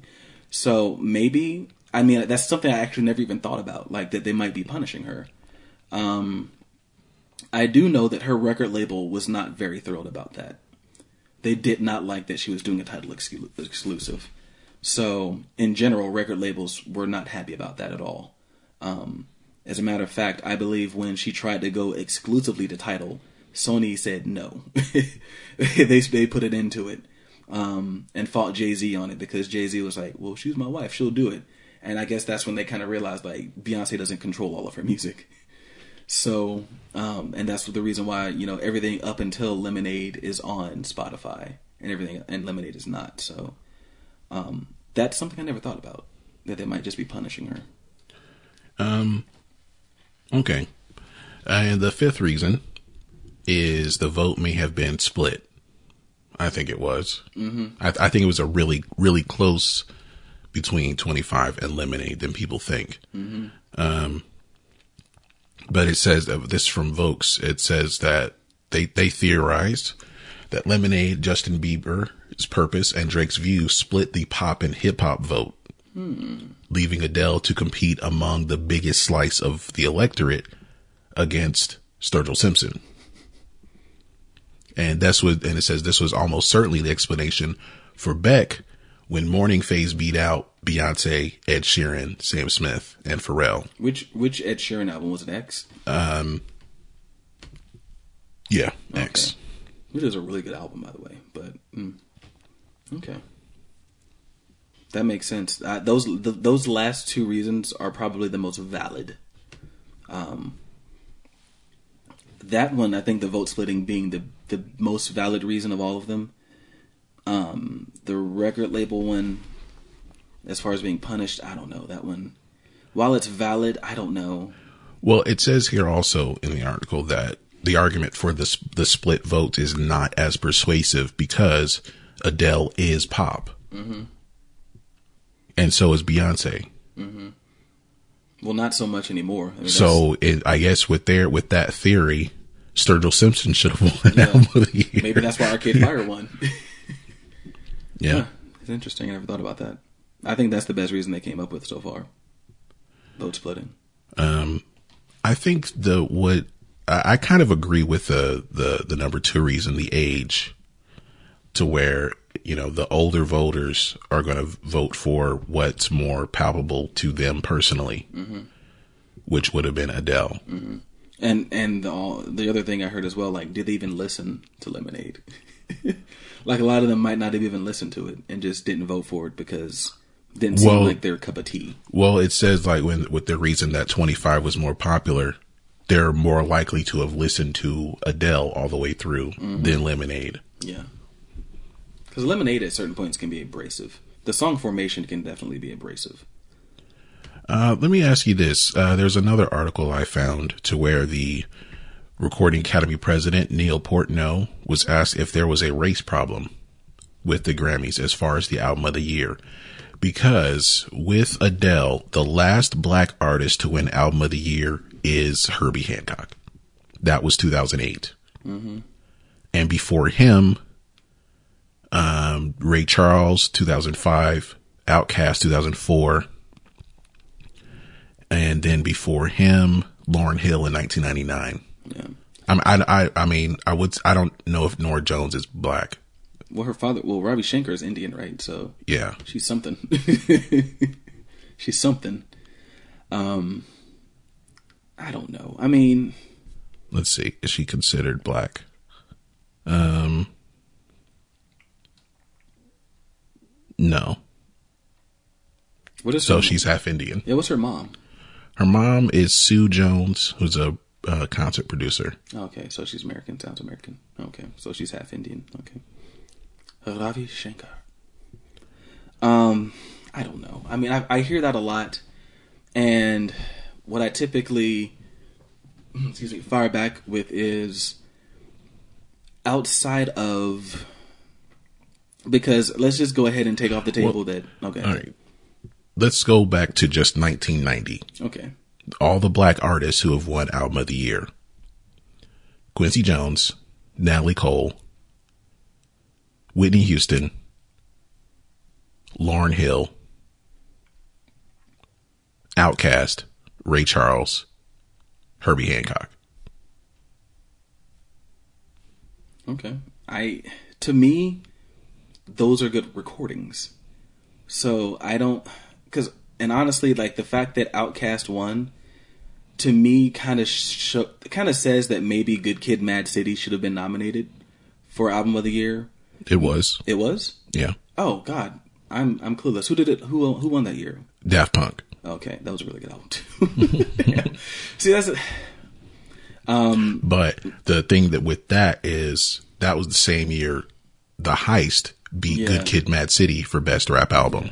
Which to me that and I know a lot of people disagree with me. I think that comes down to taste. Like it like what do you like? Um Good Kid Mad City and Heist as far in my opinion from a melodic standpoint were the same. Like they both had they were both equally like good to listen to. From a message standpoint, of course Good Kid Mad City is going to have a deeper message. The Heist had the chart success. The Heist had the chart success, and the Heist had the. And I don't want to insult Macklemore like this because I like him, but the novelness to it as well. the novelty. Novelty, yes, not novel. That's not a word. It had no, it had a, the novelty effect.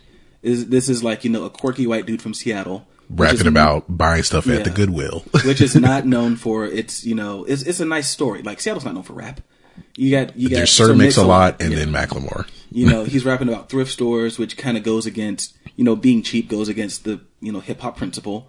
Um, and then he's rapping about gay marriage, which goes against the hip hop principle. and then rapping how he he has come up um doing it his own way and Yeah. he brought artists that no one has Yeah. heard of with him So both were Yeah. both were unique in their own way. So that's why for me, like that to me, those that's a really hard. I know a lot of people aren't huge fans of Macklemore, but like just from an important standpoint, like both of those albums are just like it's it's hard for me. It would be hard for me to choose because like Macklemore was almost kind of like a Chance the Rapper, where it's like you know labels can't stop me, labels can't stop Chance, labels couldn't stop Macklemore. Like that's what that's what he was kind of going with unfortunately he's probably never going to do it again um, and even won't even put his like due to what how he feels won't even submit his record for consideration No. so uh, he's actually wasn't the only prominent artist who didn't submit their album uh, uh frank ocean did not submit yeah, I remember blonde that yeah and did someone tell kanye well he didn't show up so thing, like He didn't show up to the at Grammys. academy when like oh your boy didn't even submit it like he didn't even give himself a chance so Well, he probably felt. Well, I think Frank Ocean had his. He had like specific reasons for not submitting it. Yeah. I think he felt he wasn't going to be. He probably felt he wasn't going to be nominated. Like it wouldn't even get the consideration it deserved.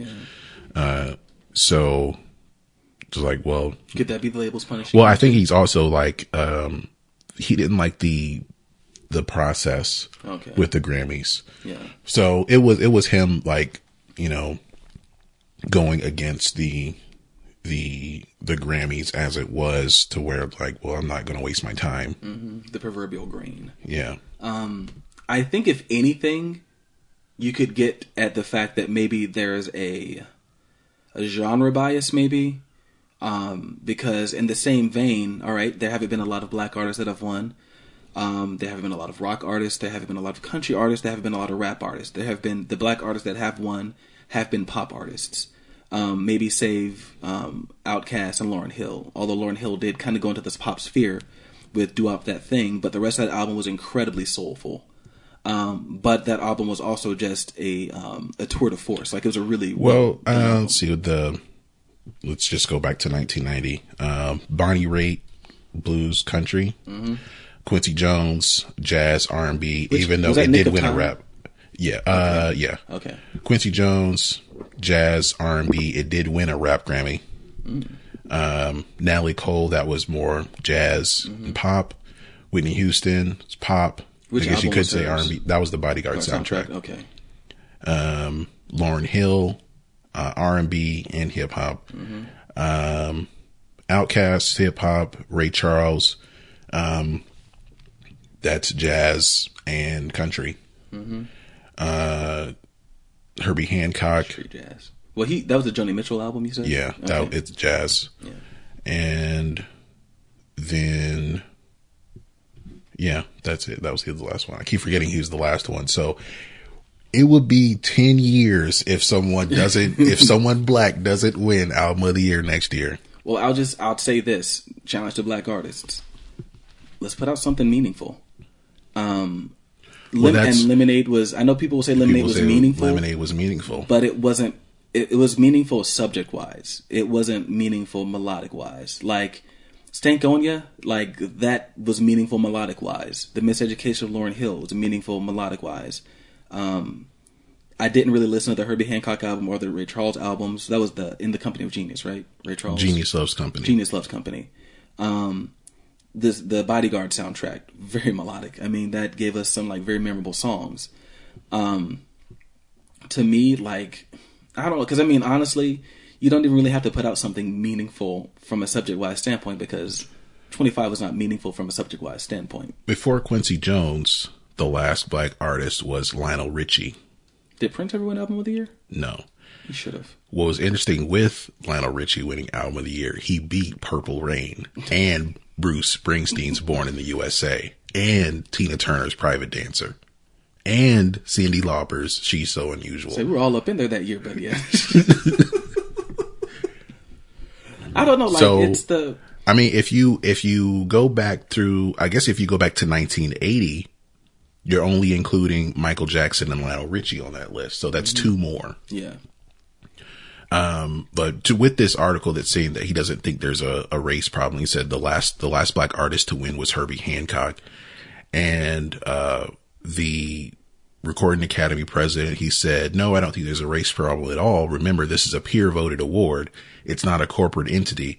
It's the 14,000 members of the Academy. It's always hard to create objectivity out of something that's inherently subjective, mm. which is what art and music is about. We do the best we can. I wonder then, does it have how many, and not even just black, how many minority members of the academy are there? Uh, well, I don't have anything in, in this article, Yeah. but that that would be uh 'Cause you know, I think that's of- that's an issue with um, and they mentioned it on here with the Oscars so white Mm-hmm. backlash of last year, and then this year you have, um, I say I know there's one for best actor, there's one for best supporting actor, at least two for um best supporting actress um What minorities? and maybe one for bl- best actress. Just minorities in general, or just well, uh, black actors. Yeah, because I mean, like honestly, to go even deeper, like, and I mean, I know you know Asian artists or Hispanic artists or you know maybe even Native American artists aren't huge in America, but like you don't, and I mean, I don't know, I, I don't even know if they if they're even depending on where you release it, can you get in the Grammys? But I mean, like when the Latin explosion was going on, you know, did Ricky Martin ever get nominated for anything big? Did was Gloria Estefan in the '80s when she was big ever nominated? I Nominated? for feel like big? Ricky Martin's album was nominated for album of the year. No, it wasn't. I was gonna say why. I was saying that. Well, that, I think the song Living "Living La Vida Loca" may have been nominated for song or record of the year. That was a Such new a thing for its time. For I- its time, I get it. I was a new it. thing. I loved it back in the day. I can't. I can't even. It's I a can't even front. Spanglish pop song. There aren't a lot of those out there. I can't even front. I did like that song. Um, but I mean, maybe the bar, maybe it's not even that is there a race problem. Maybe the bar is set higher for black artists, um, especially since we do typically, uh, we are typically doing, you know, urban music, which isn't always pop. Like, I mean, like you might have some that crosses over, but it's not always going to be pop. Um, while Beyonce is a pop artist, Lemonade was not a pop record. Like, it was I mean, you could. I mean, R and B, hip hop, maybe alt hip hop, alt. You know, R and B. Um, so maybe the bar set a little bit higher. To me, I just I and I guess this is just my ability to look at things in black or white. No, no pun intended. Um, Lemonade just didn't do it for me melodically. Like it just didn't. Like it was a message. It was a. It was an album with a great message, but like it just didn't do it melodically. Like I would have taken out Lemonade and put in Anti, and the Beehive probably would have killed me for that Yeah. but like anti um the message might not have been as good but the themes explore so that's another thing people don't think about with albums the themes explore like rihanna's stuff ever since the chris brown incident has gotten darker and darker and that kind of has culminated in, in anti like i mean what album was bitch better have my money on because that was dark I don't think. I think that was just a single by a single. itself. Like that was a dark song, a dark video, and like ever since then, her videos have just gotten progressively darker. The material has gotten kind of darker as well. Work was a positive song, but like "You Needed Me," that was. Have you seen the video for that? Like it was. That was. I haven't. It's pretty dark. Like there's like she's like an assassin in the video, and it's not even like I'm a playful assassin like Taylor Swift. No, like she was like walking in clubs, like knocking people off. Like it was. It was a pretty dark video, and of course she's topless because she loves to show her breast in every video now. Um, so like the themes explored there were a little, to me, a little bit more interesting. Um, and then on top of that, like it was pleasant to listen to. The first time I heard Formation, I thought it was incomplete. Like I looked for several versions of the song because I was sure I had found an incomplete version of it on YouTube. And then when I finally did find the official video, I, I kind of had to like, is this it? You know, feel to it. When I listen to Daddy Issues, like a six and a half minute song, almost seven minutes. Not bad. Um, really cool arrangements, but then like you know it's got like your classic Beyonce vocals, and she's just singing all over the track, and it's just like, did you not think about the genre and what you're doing? Like you're trying to do a country song here.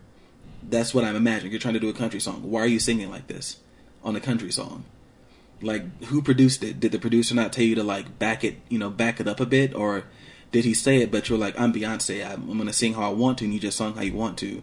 So you basically t- you made you had a country song, and it sounded like you know, you know, you just Beyoncefied it. You know, and that, that's my thing. Like maybe that works on Love on Top, and we like to party, and you know, insert beyond and Halo and things like that. Even though I think she over song on Halo, but I mean, like maybe that worked for those songs. But you know, like it just know the genre, be conscious of the genre that you're in. Okay. Um, more on this uh, this article about uh, you know if there is a race problem. Um, now, because of the Oscars so white thing, that made me laugh every time I hear it. Sorry. yeah. Hey, look, that's what it was.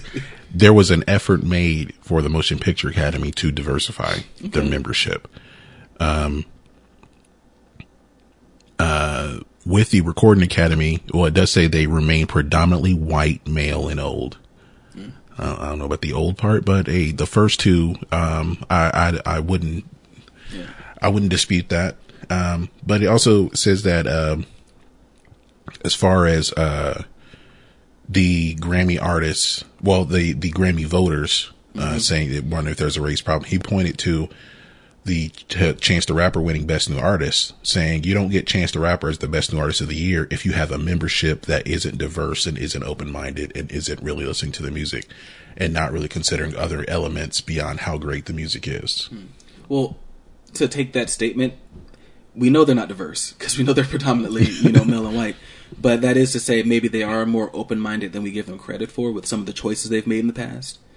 Um, and that's kind of where I would go with that. Like, it does seem that they are a little bit more open-minded than maybe we realize. Because if, you know, if if Adele was what we think they are every year, then we wouldn't have some of the winners we've had in the past. Like every year, we'd have something like Adele. Like only albums, only classic pop albums would be nominated. Um, we would have a lot of Tony Bennett's. Yeah, like you wouldn't even have like Formation. I mean, Lemonade wouldn't even be nominated if they weren't like. That's one of those like we thought enough of this album to put it in this category and vote on it. but for for the Beehive and for other fans, that's not enough. Because she was nominated for the self-titled Beyonce. Mm-hmm. She was nominated for I Am Sasha Fierce. which was I think should have been what who who won that year? Because I do think maybe that was the year because that had Halo, that had If I Were a Girl or If I Were a Boy, excuse me, which had an awesome remake with R. Kelly. Um, and uh, yeah. Taylor Swift. Oh Jesus Christ, was it Fearless? Fearless. That was a good album too, man. That's hard. That's hard. Oh man. Okay. Who was was um was I need you to, I need you now? Well, Lady for Antebellum? for the the other nominees were The End by the Black Eyed Peas, The Fame by Lady Gaga, and Big Whiskey and the GrooGrux King by the Dave Matthews See, Band. that that was a wild card right there. That that album right there that had a couple of good songs. Yeah, that was okay. So Taylor Swift beat it out that year. That's interesting. Okay, so maybe Beyonce, you know, maybe she needs to do like Adele and take a break and come out with something in a few years and, and see what happens and like get people hungry for her music. yeah, because she This is her that's sixth the thing. She doesn't. It's her sixth solo album. She's she doesn't take breaks Mm-hmm. like she did. Um, like so she did B'Day. She was supposed to take a vacation after filming Dreamgirls. Mm-hmm. She took like a week or two weeks off, and then know, got back, in the there. Studio, yeah. Um, so maybe it's overexposure. I don't know. Well, I think it's a it's a it's a desire to get the material out because, you know, um, like when we talked about bad, um, Michael Jackson had written sixty songs, Yeah. recorded thirty of them, and wanted to put those Double thirty album. songs on there. Um, with Beyonce, I think it was kind of the same thing. There were there were may at least 50 maybe Wow. 75 songs written for B'Day and even if they those don't make the album they carry over into the next album possibly, and then there are even more. There are more songs on top of that. Yeah. So there's probably a lot of material that She just never released. that she hasn't released and she wants to put out there. Mm-hmm. Um, but just because there's a lot of material, does is it good material? I mean, I think that's where you would be going with that. yeah, that's yeah. You know, and with Adele, I don't know how many songs were written exactly, but everything was well, everything was shown to be a new process to where okay, she's Mm-hmm. gonna she went to the the corner store and bought the notebook Yeah. and bought a new pen or whatever, Well- and then she's and then you know starts writing for that particular project. Well, I think that's what happens too when you have an artist that is more involved in the writing process, like Adele. Not to insult Beyonce, because I don't think that you have to be. I don't think you have to write your songs to sing them to be good. I hate when people say that. You don't have to. You don't have to be that type of artist. You can sing other people's songs. It's perfectly fine. But I think that's kind of what you get with an artist that is involved like heavily with the writing process. Maybe they just don't put stuff out as often.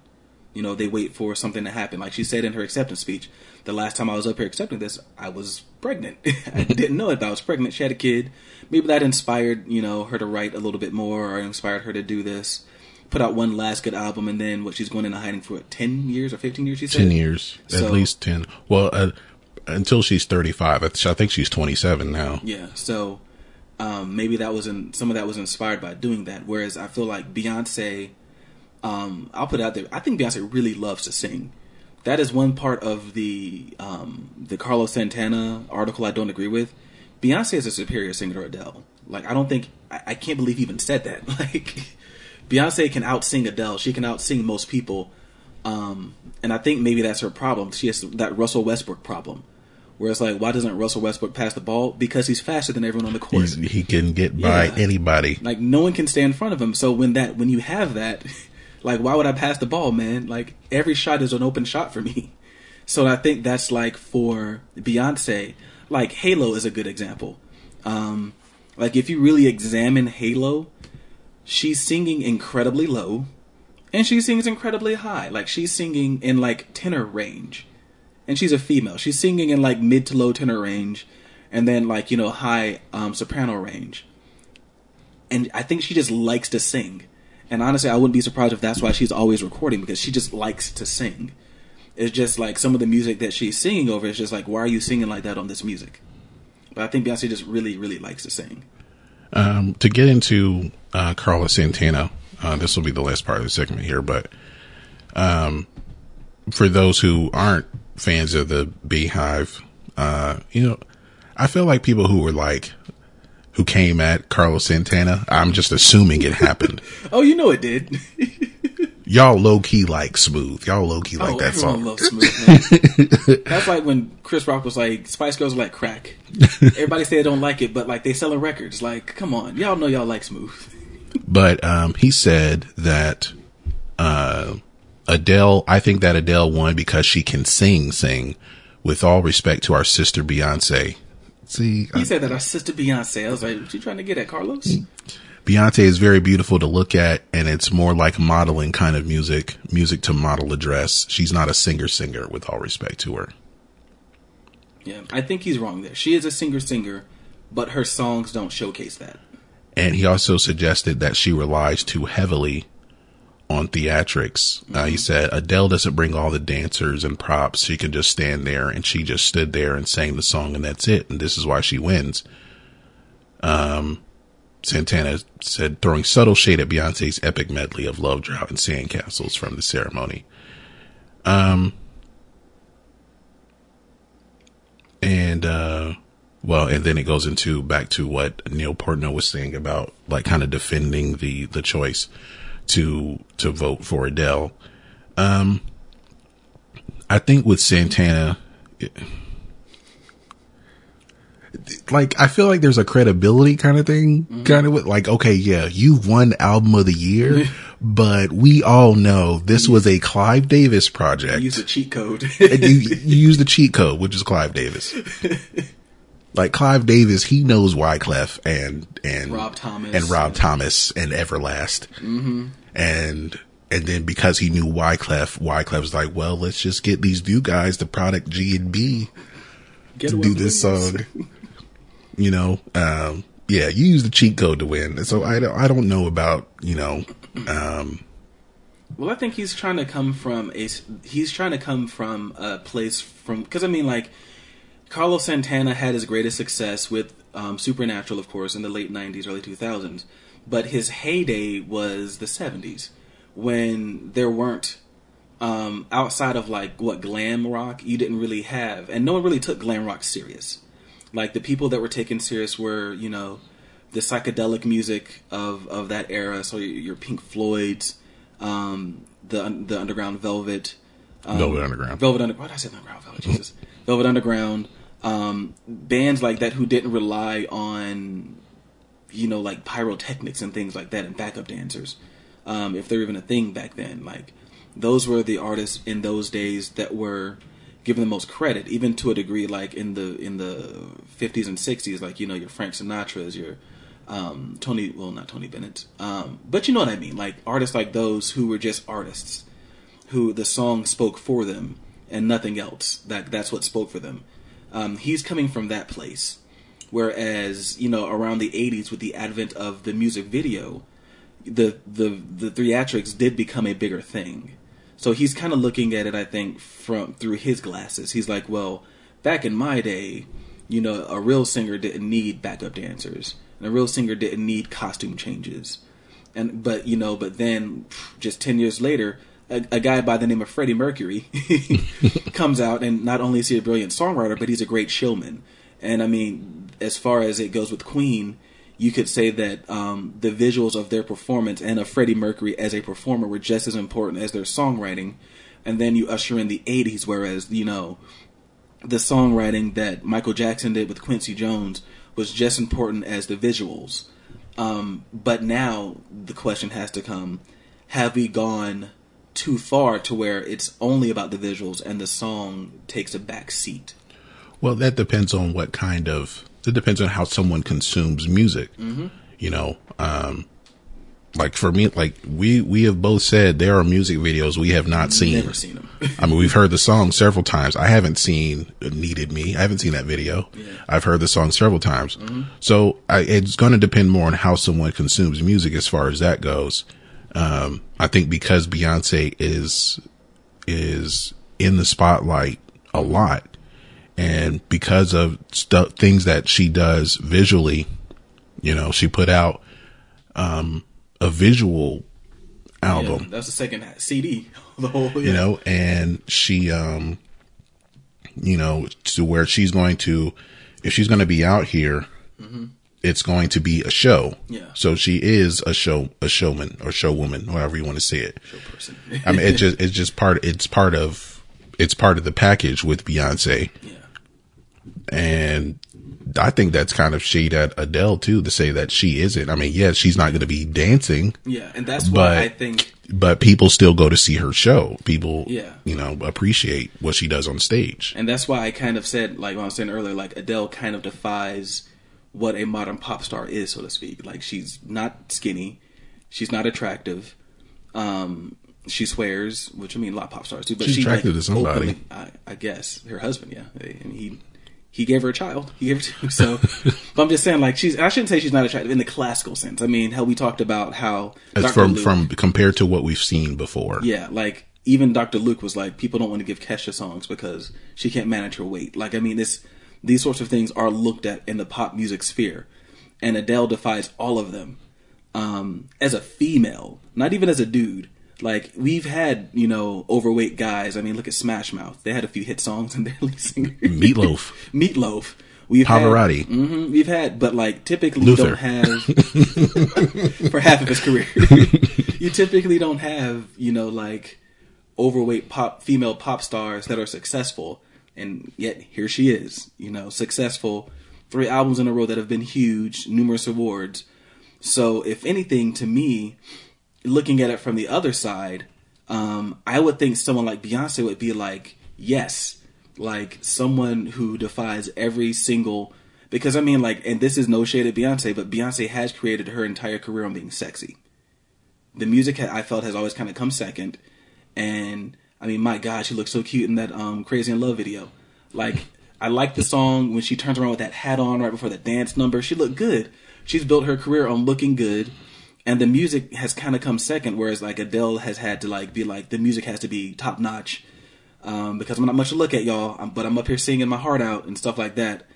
And I do believe though that Beyonce could put out an album like, um, like 25. I just don't. I don't think she wants to, which is makes me think that Beyonce does really like what she's putting out. Like I do think she likes like that's she's from Houston. She probably grew up on a lot of hip hop, so she likes this stuff. This is what she wants to put out. It just so happens that she also happens to be one of the best singers in the world doing it.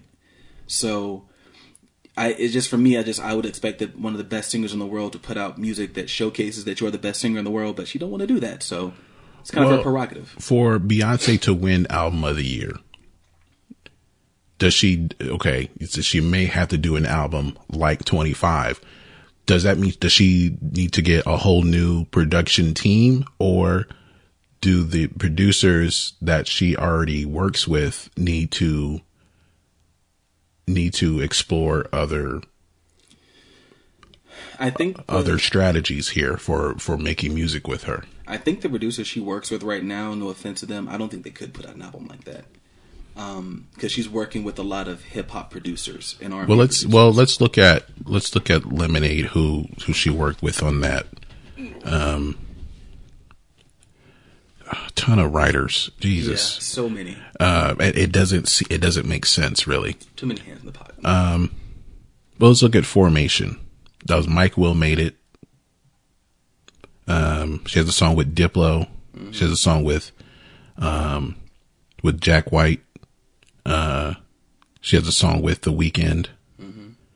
he could, um, he could do that actually. I think he could. She has a song that was co-produced by Just Blaze. So yeah, I mean, you're looking at hip hop, part EDM artists. A couple Um, of folk people thrown. Well, the thing with the Weeknd is that if you listen, okay, you can listen to Starboy and the beauty behind the madness, but if you listen to House of Balloons and Thursday, like the, how those albums sound, I'm pretty sure House of Balloons was a heroin reference. Am I correct? probably Yeah. but he had a different he had a um basically when he was signed to a label before Kiss Land came out they redid House of Balloons Yeah. well they actually redid those whole first three mixtapes those are his mixtapes To sound better, more pop. they sounded more pop but they kind of lost what people liked about it in the first place they you can tell the difference between Definitely. the original House of Balloons and this remastered. Um, and because it was it was the producer that did those, he didn't. The Weeknd kind of left him behind. Yeah. You know, um, that's what I'm saying. As far as like the Weeknd being part of, like you had to get that get the producer of the original producer of House of Balloons to work with Beyonce. I'm not even sure who who that is. I should know, but I don't. But I mean, I don't know if you know for album to sound like that or anything. But Now I'm curious. Now go look and see. to make her to see. well, just really to make her. um I mean, it's it's. I think she may have to explore. Like, it may have to be kind of a little bit of a new, a new sound for her for the next album. Just and for it to, you can still have these um themes of female empowerment and and and black empowerment. Um, but I think sonically, that is the difference between Adele winning over her. So I'm looking right now because, um, so yeah, Toby Gad, BC Jean. So they, I'm looking at some of the writers she had on, um, on um, I Am Sasha Fierce, which I think is a little bit more, is a little bit closer, maybe to what a 25 was, more a little bit more mid tempo. So like if I were a boy, Toby Gad and BC Jean, Halo, of course, you know Ryan Tedder and Evan Bogart, who I had, I got a chance to meet him. Um, Disappear, um, Amanda Ghost, Satellites. Some of these songs were like a lot more like, kind of slowed down. So we're Babyface and Babyface Stargate on there, yeah. and um Sean Garrett, The Dream. I think I feel Tricky like he can do no wrong. The dream can do no wrong when it comes to writing. Um, Now but- his own music. yeah, that's a different But- story. Other weird noises he makes. Um, but I don't feel like the people she's working with right now could put together a 25. But I think, I think she's perfectly capable of putting together a record of, of I don't know, I don't want to say of that caliber because then it feels like I'm insulting everything she's done up to this point. But of that, um, of that style, of that, of that feel, of that theme, um, and maybe I don't know. Maybe she feels like at this point in her career, she wants to be a voice. Um, she's like, you know, I have all of this fame, and it's my responsibility to be responsible with what I'm saying. And so maybe that's why she wanted to release Lemonade because she was like, I, this is, I feel this is the responsible thing to do with everything that's going on. And if that's the case, um, and I would like to hear her say that, um, absent of hearing this podcast, then that would make me respect her a lot more. If that's why, because that's very, that's very folk of her. That's like that's what a lot of the folk artists did. That's what your Bob Dylan's, your um, Woody Guthrie's did back in the day, when they put these songs out because they were relevant. You know, um, not saying that I'm gonna you know compare something off of Lemonade to you know to the times are changing per se, but like if she really did put this record out because she felt that it was relevant and these were the themes that she felt were relevant for today's culture, then bravo to her. Um, you just could have done it. You could have made it sound better. Because I mean, there we hell go back to our episode about protest songs and about songs that really talked about social issues. Those songs were better songs. You know what's going on? It's a much better song. Like it's, it's actually you know has a nice little melody to it. You know that's the way it is. Nice little melody to it. Fortunate Son, nice little melody to it. Like these songs. So it's possible to do that. Like I would just, to me, I would just say like if that's what you were trying to do, that's awesome. Point made. Now if you're gonna go do it again, make it sound better.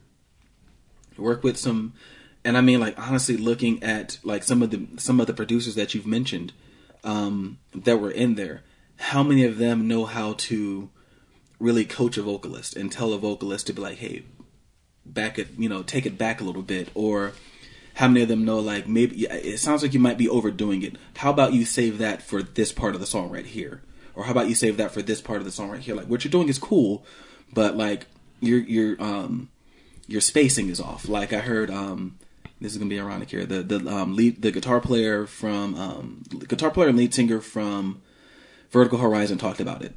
He was actually he's a really really good guitar player, and he was talking about like he was showing off some new trick or lick he learned on guitar, and he was like, I like to save that for the end. He's like, you never want to lead with your best stuff. He's like, you want to space it out. You want to have good spacing. Never throw all your whole bag of tricks out in the first minute because then what do you follow with? You have nothing else. So like maybe someone should work with her on that. Like don't blow your load, so to speak, on the first verse, because then you're trying to outsing yourself from the first verse. Then in the bridge, you're trying to outsing the second verse, and then the last chorus, you're trying to outsing. Like you're constantly trying to outsing yourself. Um, and I mean, like looking at some of these people, someone like a Ryan Tedder, someone like a Babyface, Stargate. These were probably people who were like who knew how to tell her. You know, they had they had better arranging skills. You know, Well, you may also be seeing that you know she, um, with with Lemonade, there's a lot of EDM and, and hip hop producers on there. Like so Mike Will made it's a good producer, but like, what does he know about recording singers? you know, I mean, he'll know about recording rappers. well, yeah, but I'm saying like as far as like with a rapper, you know, typically your performance is going to be steady, whereas a singer, because he did he produced. Well, I mean that would make sense as to why Formation sounds so rapish when she's singing it, and like there's no almost no melody to it whatsoever. I mean that could have been a rap song, honestly. Um, but I just I don't know. I like I like to be a fly on the wall for the recording sessions. I like to see what they're like. You know, when she's in there singing, you know, are they just letting her do one take? Because I do believe she's talented enough to do one take, honestly. Um, or are they going back and saying, "Hey, fix this right here"? You know, like pull it back. Like that's my thing. Just like on some songs, if she just pulled back a bit and saved it, like some of those songs would be so different. But like I said, I think she just really likes to sing, and usually producers um, are what you know they they do like a good producer. Another story, the Foo Fighters. Um, um, Dave Grohl was talking about like how good of a bass player Nate Mendel is. He was like, you like people don't realize like he can do like some Jaco Pastorius type stuff, um, But then it's the producer's job to be like, you know, all right, you need to cut that out. You need to cut that out. Like that's too much for the song. That's too much for the song. And that's what really good producers do. They're almost like a another set of hired ears um, to just kind of like you know check the the group's ego, check the singer's ego, and be like, that's mm-mm, that's too much here. And I don't think Beyonce, as of now, is really working with producers that do that as much. So that's just my two cents there, though. All right, that's going to do it for this particular segment. um, not as bad as bashing um, Beyonce as some may have anticipated, I don't want to get stung. but um, that's going to do it for this segment, and um, we'll get to my earworm of the week. Um, I had been listening to some Prince since it was his stuff had been brought back on Spotify, but he's not my earworm of the week. I'm sorry. Maybe next week.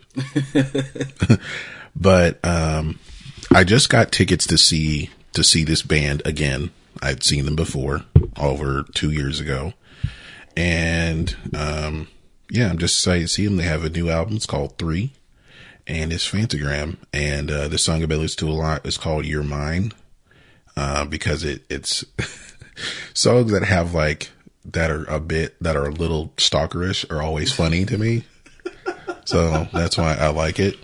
So um, this is Your Mind by Phantogram, and we'll be right back.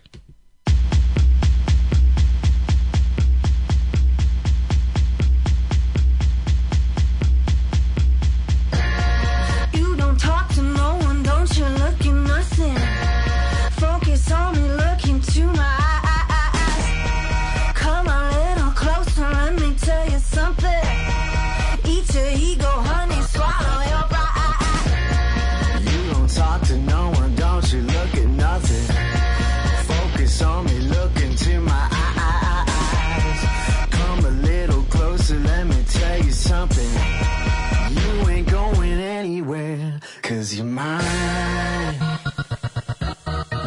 Cause you're mine.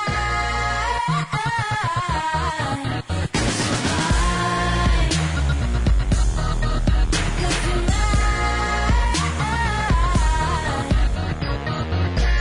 I used to be a rifle, yeah, I had my distance. Whistling like a bullet in the sky. I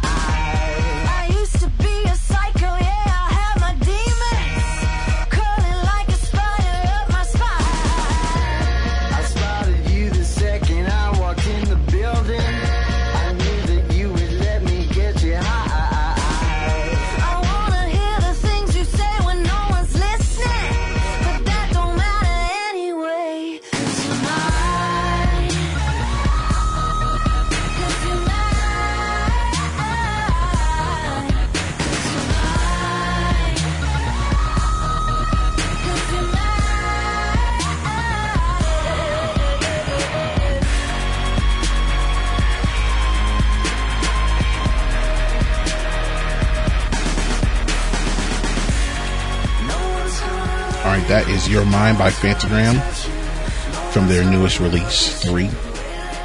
We're seeing them at the Tabernacle next month. Nice. Do you still want to get tickets to the internet? It's sold out. It's it like uh, probably like right after I told you. Shut up, really? Sold out, and they added a second day. Done. Sold out too? Jeez. Okay. Well, It sold out so fast. I want to see. because they were going to be in the loft, okay. and then they moved it to center stage Mm-hmm. because that's the big one. yeah. It sold out so fast. I gotta start trolling these shows better, man. Like I missed the LANY show, which I just discovered them, but then now I'm gonna miss the internet. Like I need to make sure I get those Don Bracco tickets. I don't, I don't think about that though. That they they might sell out. I never think about that. Yeah. Oh well. Um, if you want to see, well, if y'all remember our first episode, um, at a song called "Working for It" by ZHU, Skrillex, and they, and they will be at the Loft Okay. next month. If you want to check them out, Okay. Um, and if you if you buy the ticket, you get a link to download the album. That's how they. I think that's how Center Stage does it all the time. I am getting excited too. There's um now with Mercedes Benz Stadium being built and SunTrust being built, they're starting to like bring through like Metallica's going to be there in J- in July. So Um, it's going to be with these new venues here. It's going to be a good summer, I think. Although that show, I was talking to Kevin about that one. That's it's like a hundred and I think he said like a hundred and ninety or hundred and eighty for general admission. See, that's why I don't go. I I didn't I didn't go. I have not been to a concert at the Georgia Dome or Philips. It's expensive, man. Eh, Like I think the biggest venue I've been to might have been like Verizon Wireless. And I been to pay a show for- there either. I didn't pay for those tickets. Matt's dad got us tickets to the Eagles. Amazing show. Um, and I think I went to Hi-Fi Buys in high school and saw like the Jeep World Outside Festival, which had Train and Sheryl Crow and a few others. I, as a matter of fact, I saw Maroon Five there for the first time back in 2002. Um, but yeah, typically I like to stay away from the bigger, unless it's free, because I don't want to pay the cost. Like I've I've seen Fuel and a few other bands in like big concert festival settings. It was a free concert, but yeah, like those tickets get so expensive, man. So expensive. yeah, I mean, hey, if people want to blame, oh, it's because everyone's pirating the music. Mm, not really. I don't think so. Especially since they're giving you a copy of the CD with your ticket. Yeah. Yeah. So, um, so yeah, I'll be, I'll be, there might still be some Phantogram tickets, you know, if you want, if you want to come see them with me. I'll check out some more of their stuff. I know I like the "You Don't Get Me High Anymore," and this one wasn't too bad either. So maybe, maybe yeah. Yeah. Um, okay. Well, that's going to do it for our show. Um, well, again, you can find us in a variety of ways. You can find us in the trap. It's going down. Uh, yeah. Can- Oh, Isn't he on Love and Hip Hop? Yeah. No, so, He had, he had a radio show too in Atlanta and I don't listen to the radio, so I don't, yeah, no, but some people told me it was, it was pretty bad. I can only imagine. but yeah, you can find us everywhere. You can find us on. Oh, You're good. You're good. I'm Satchel Podcast, TuneIn Radio, uh, Castbox, Google Play as of Thursday. You can find us on Podomatic, um, by the time you hit this.com, which will, you know, start posting links to the iTunes. That'll probably be the easiest, wouldn't it? iTunes, you think? Yeah, iTunes, um, cause for the iPhone users out there. Yeah. But if you have an Android, the Google Play Music Store. Although I think you can do it pretty easily with TuneIn Radio. But yeah, look for that on by the time you hear this.com. We'll have Yeah, that. the tune the TuneIn app. If you download the app and search for us, it'll be there. yeah. And I did that totally out of order. You do that a lot more organized than I do. Yeah, I, I just go by like the hashtags that I put in order on Instagram that I that I can remember. Yeah. And then, um, of course, by the time you hear this, facebook.com slash by the time you hear this with Y-O-U. Um, on Instagram at by the time you hear this with the letter U because, We're upstanding. yes, we are Donald Trump. and, and, um, at Gmail, uh, by the time you hear this with the letter U at gmail.com. I'm working on getting, um, a, uh, uh, email address at by the time you hear this.com. So look out for that as well. Okay. they're being weird. Um, I, I, I got a bone to pick with GoDaddy. I think they're kind of trying to extort you with um, with getting like different types of privacy or whatever. Because I've bought two domains from them, never got any spam. Like never got spam emails, never got spam calls. I'm getting like three to five calls a day from people trying to sell me services, like phone calls. Yes. Phone calls from people trying to sell me web services um, in relation to the domain I just bought. It look times are changing for them, man. Like I don't think Danica Patrick is a Nah. spokesman for Or they just straight up sold it like, oh, he bought it, sell, sell, sell, and like just everyone, like I answered the phone because I don't know who it is. It's like, hello, is this Ben Watts? I'm like, yes. Are you interested in buying Webtronics? No, and I just like no, and it's just like every call. So I've stopped answering because my phone tells me if it's suspected spam. I just stop answering. It's like, no, I don't. I, I can make my own website. Thank you very much. yeah. So yeah, uh, well, our well, you can go to our website, but you know, um, we're not expecting any phone calls. Yeah. Emails, yes, but Mm-hmm. no phone calls. um, what should we end the show with? I mean, we could play something from Lemonade, but if that won't annoy you too much, No, I don't mind. I don't mind. I mean, it's not on Spotify, so well, yeah, um, yeah, it's not on Spotify, but like I, I have it on my iTunes. oh, you do? Okay, Yeah. yeah. Play um, play the Jack White song. All right. Yeah. All right, so we'll end the show with Don't You Hurt Yourself by Beyonce featuring Jack White. And that's going to do it. Um, yeah, you know where to find us, and we'll talk to you soon. Peace. Peace.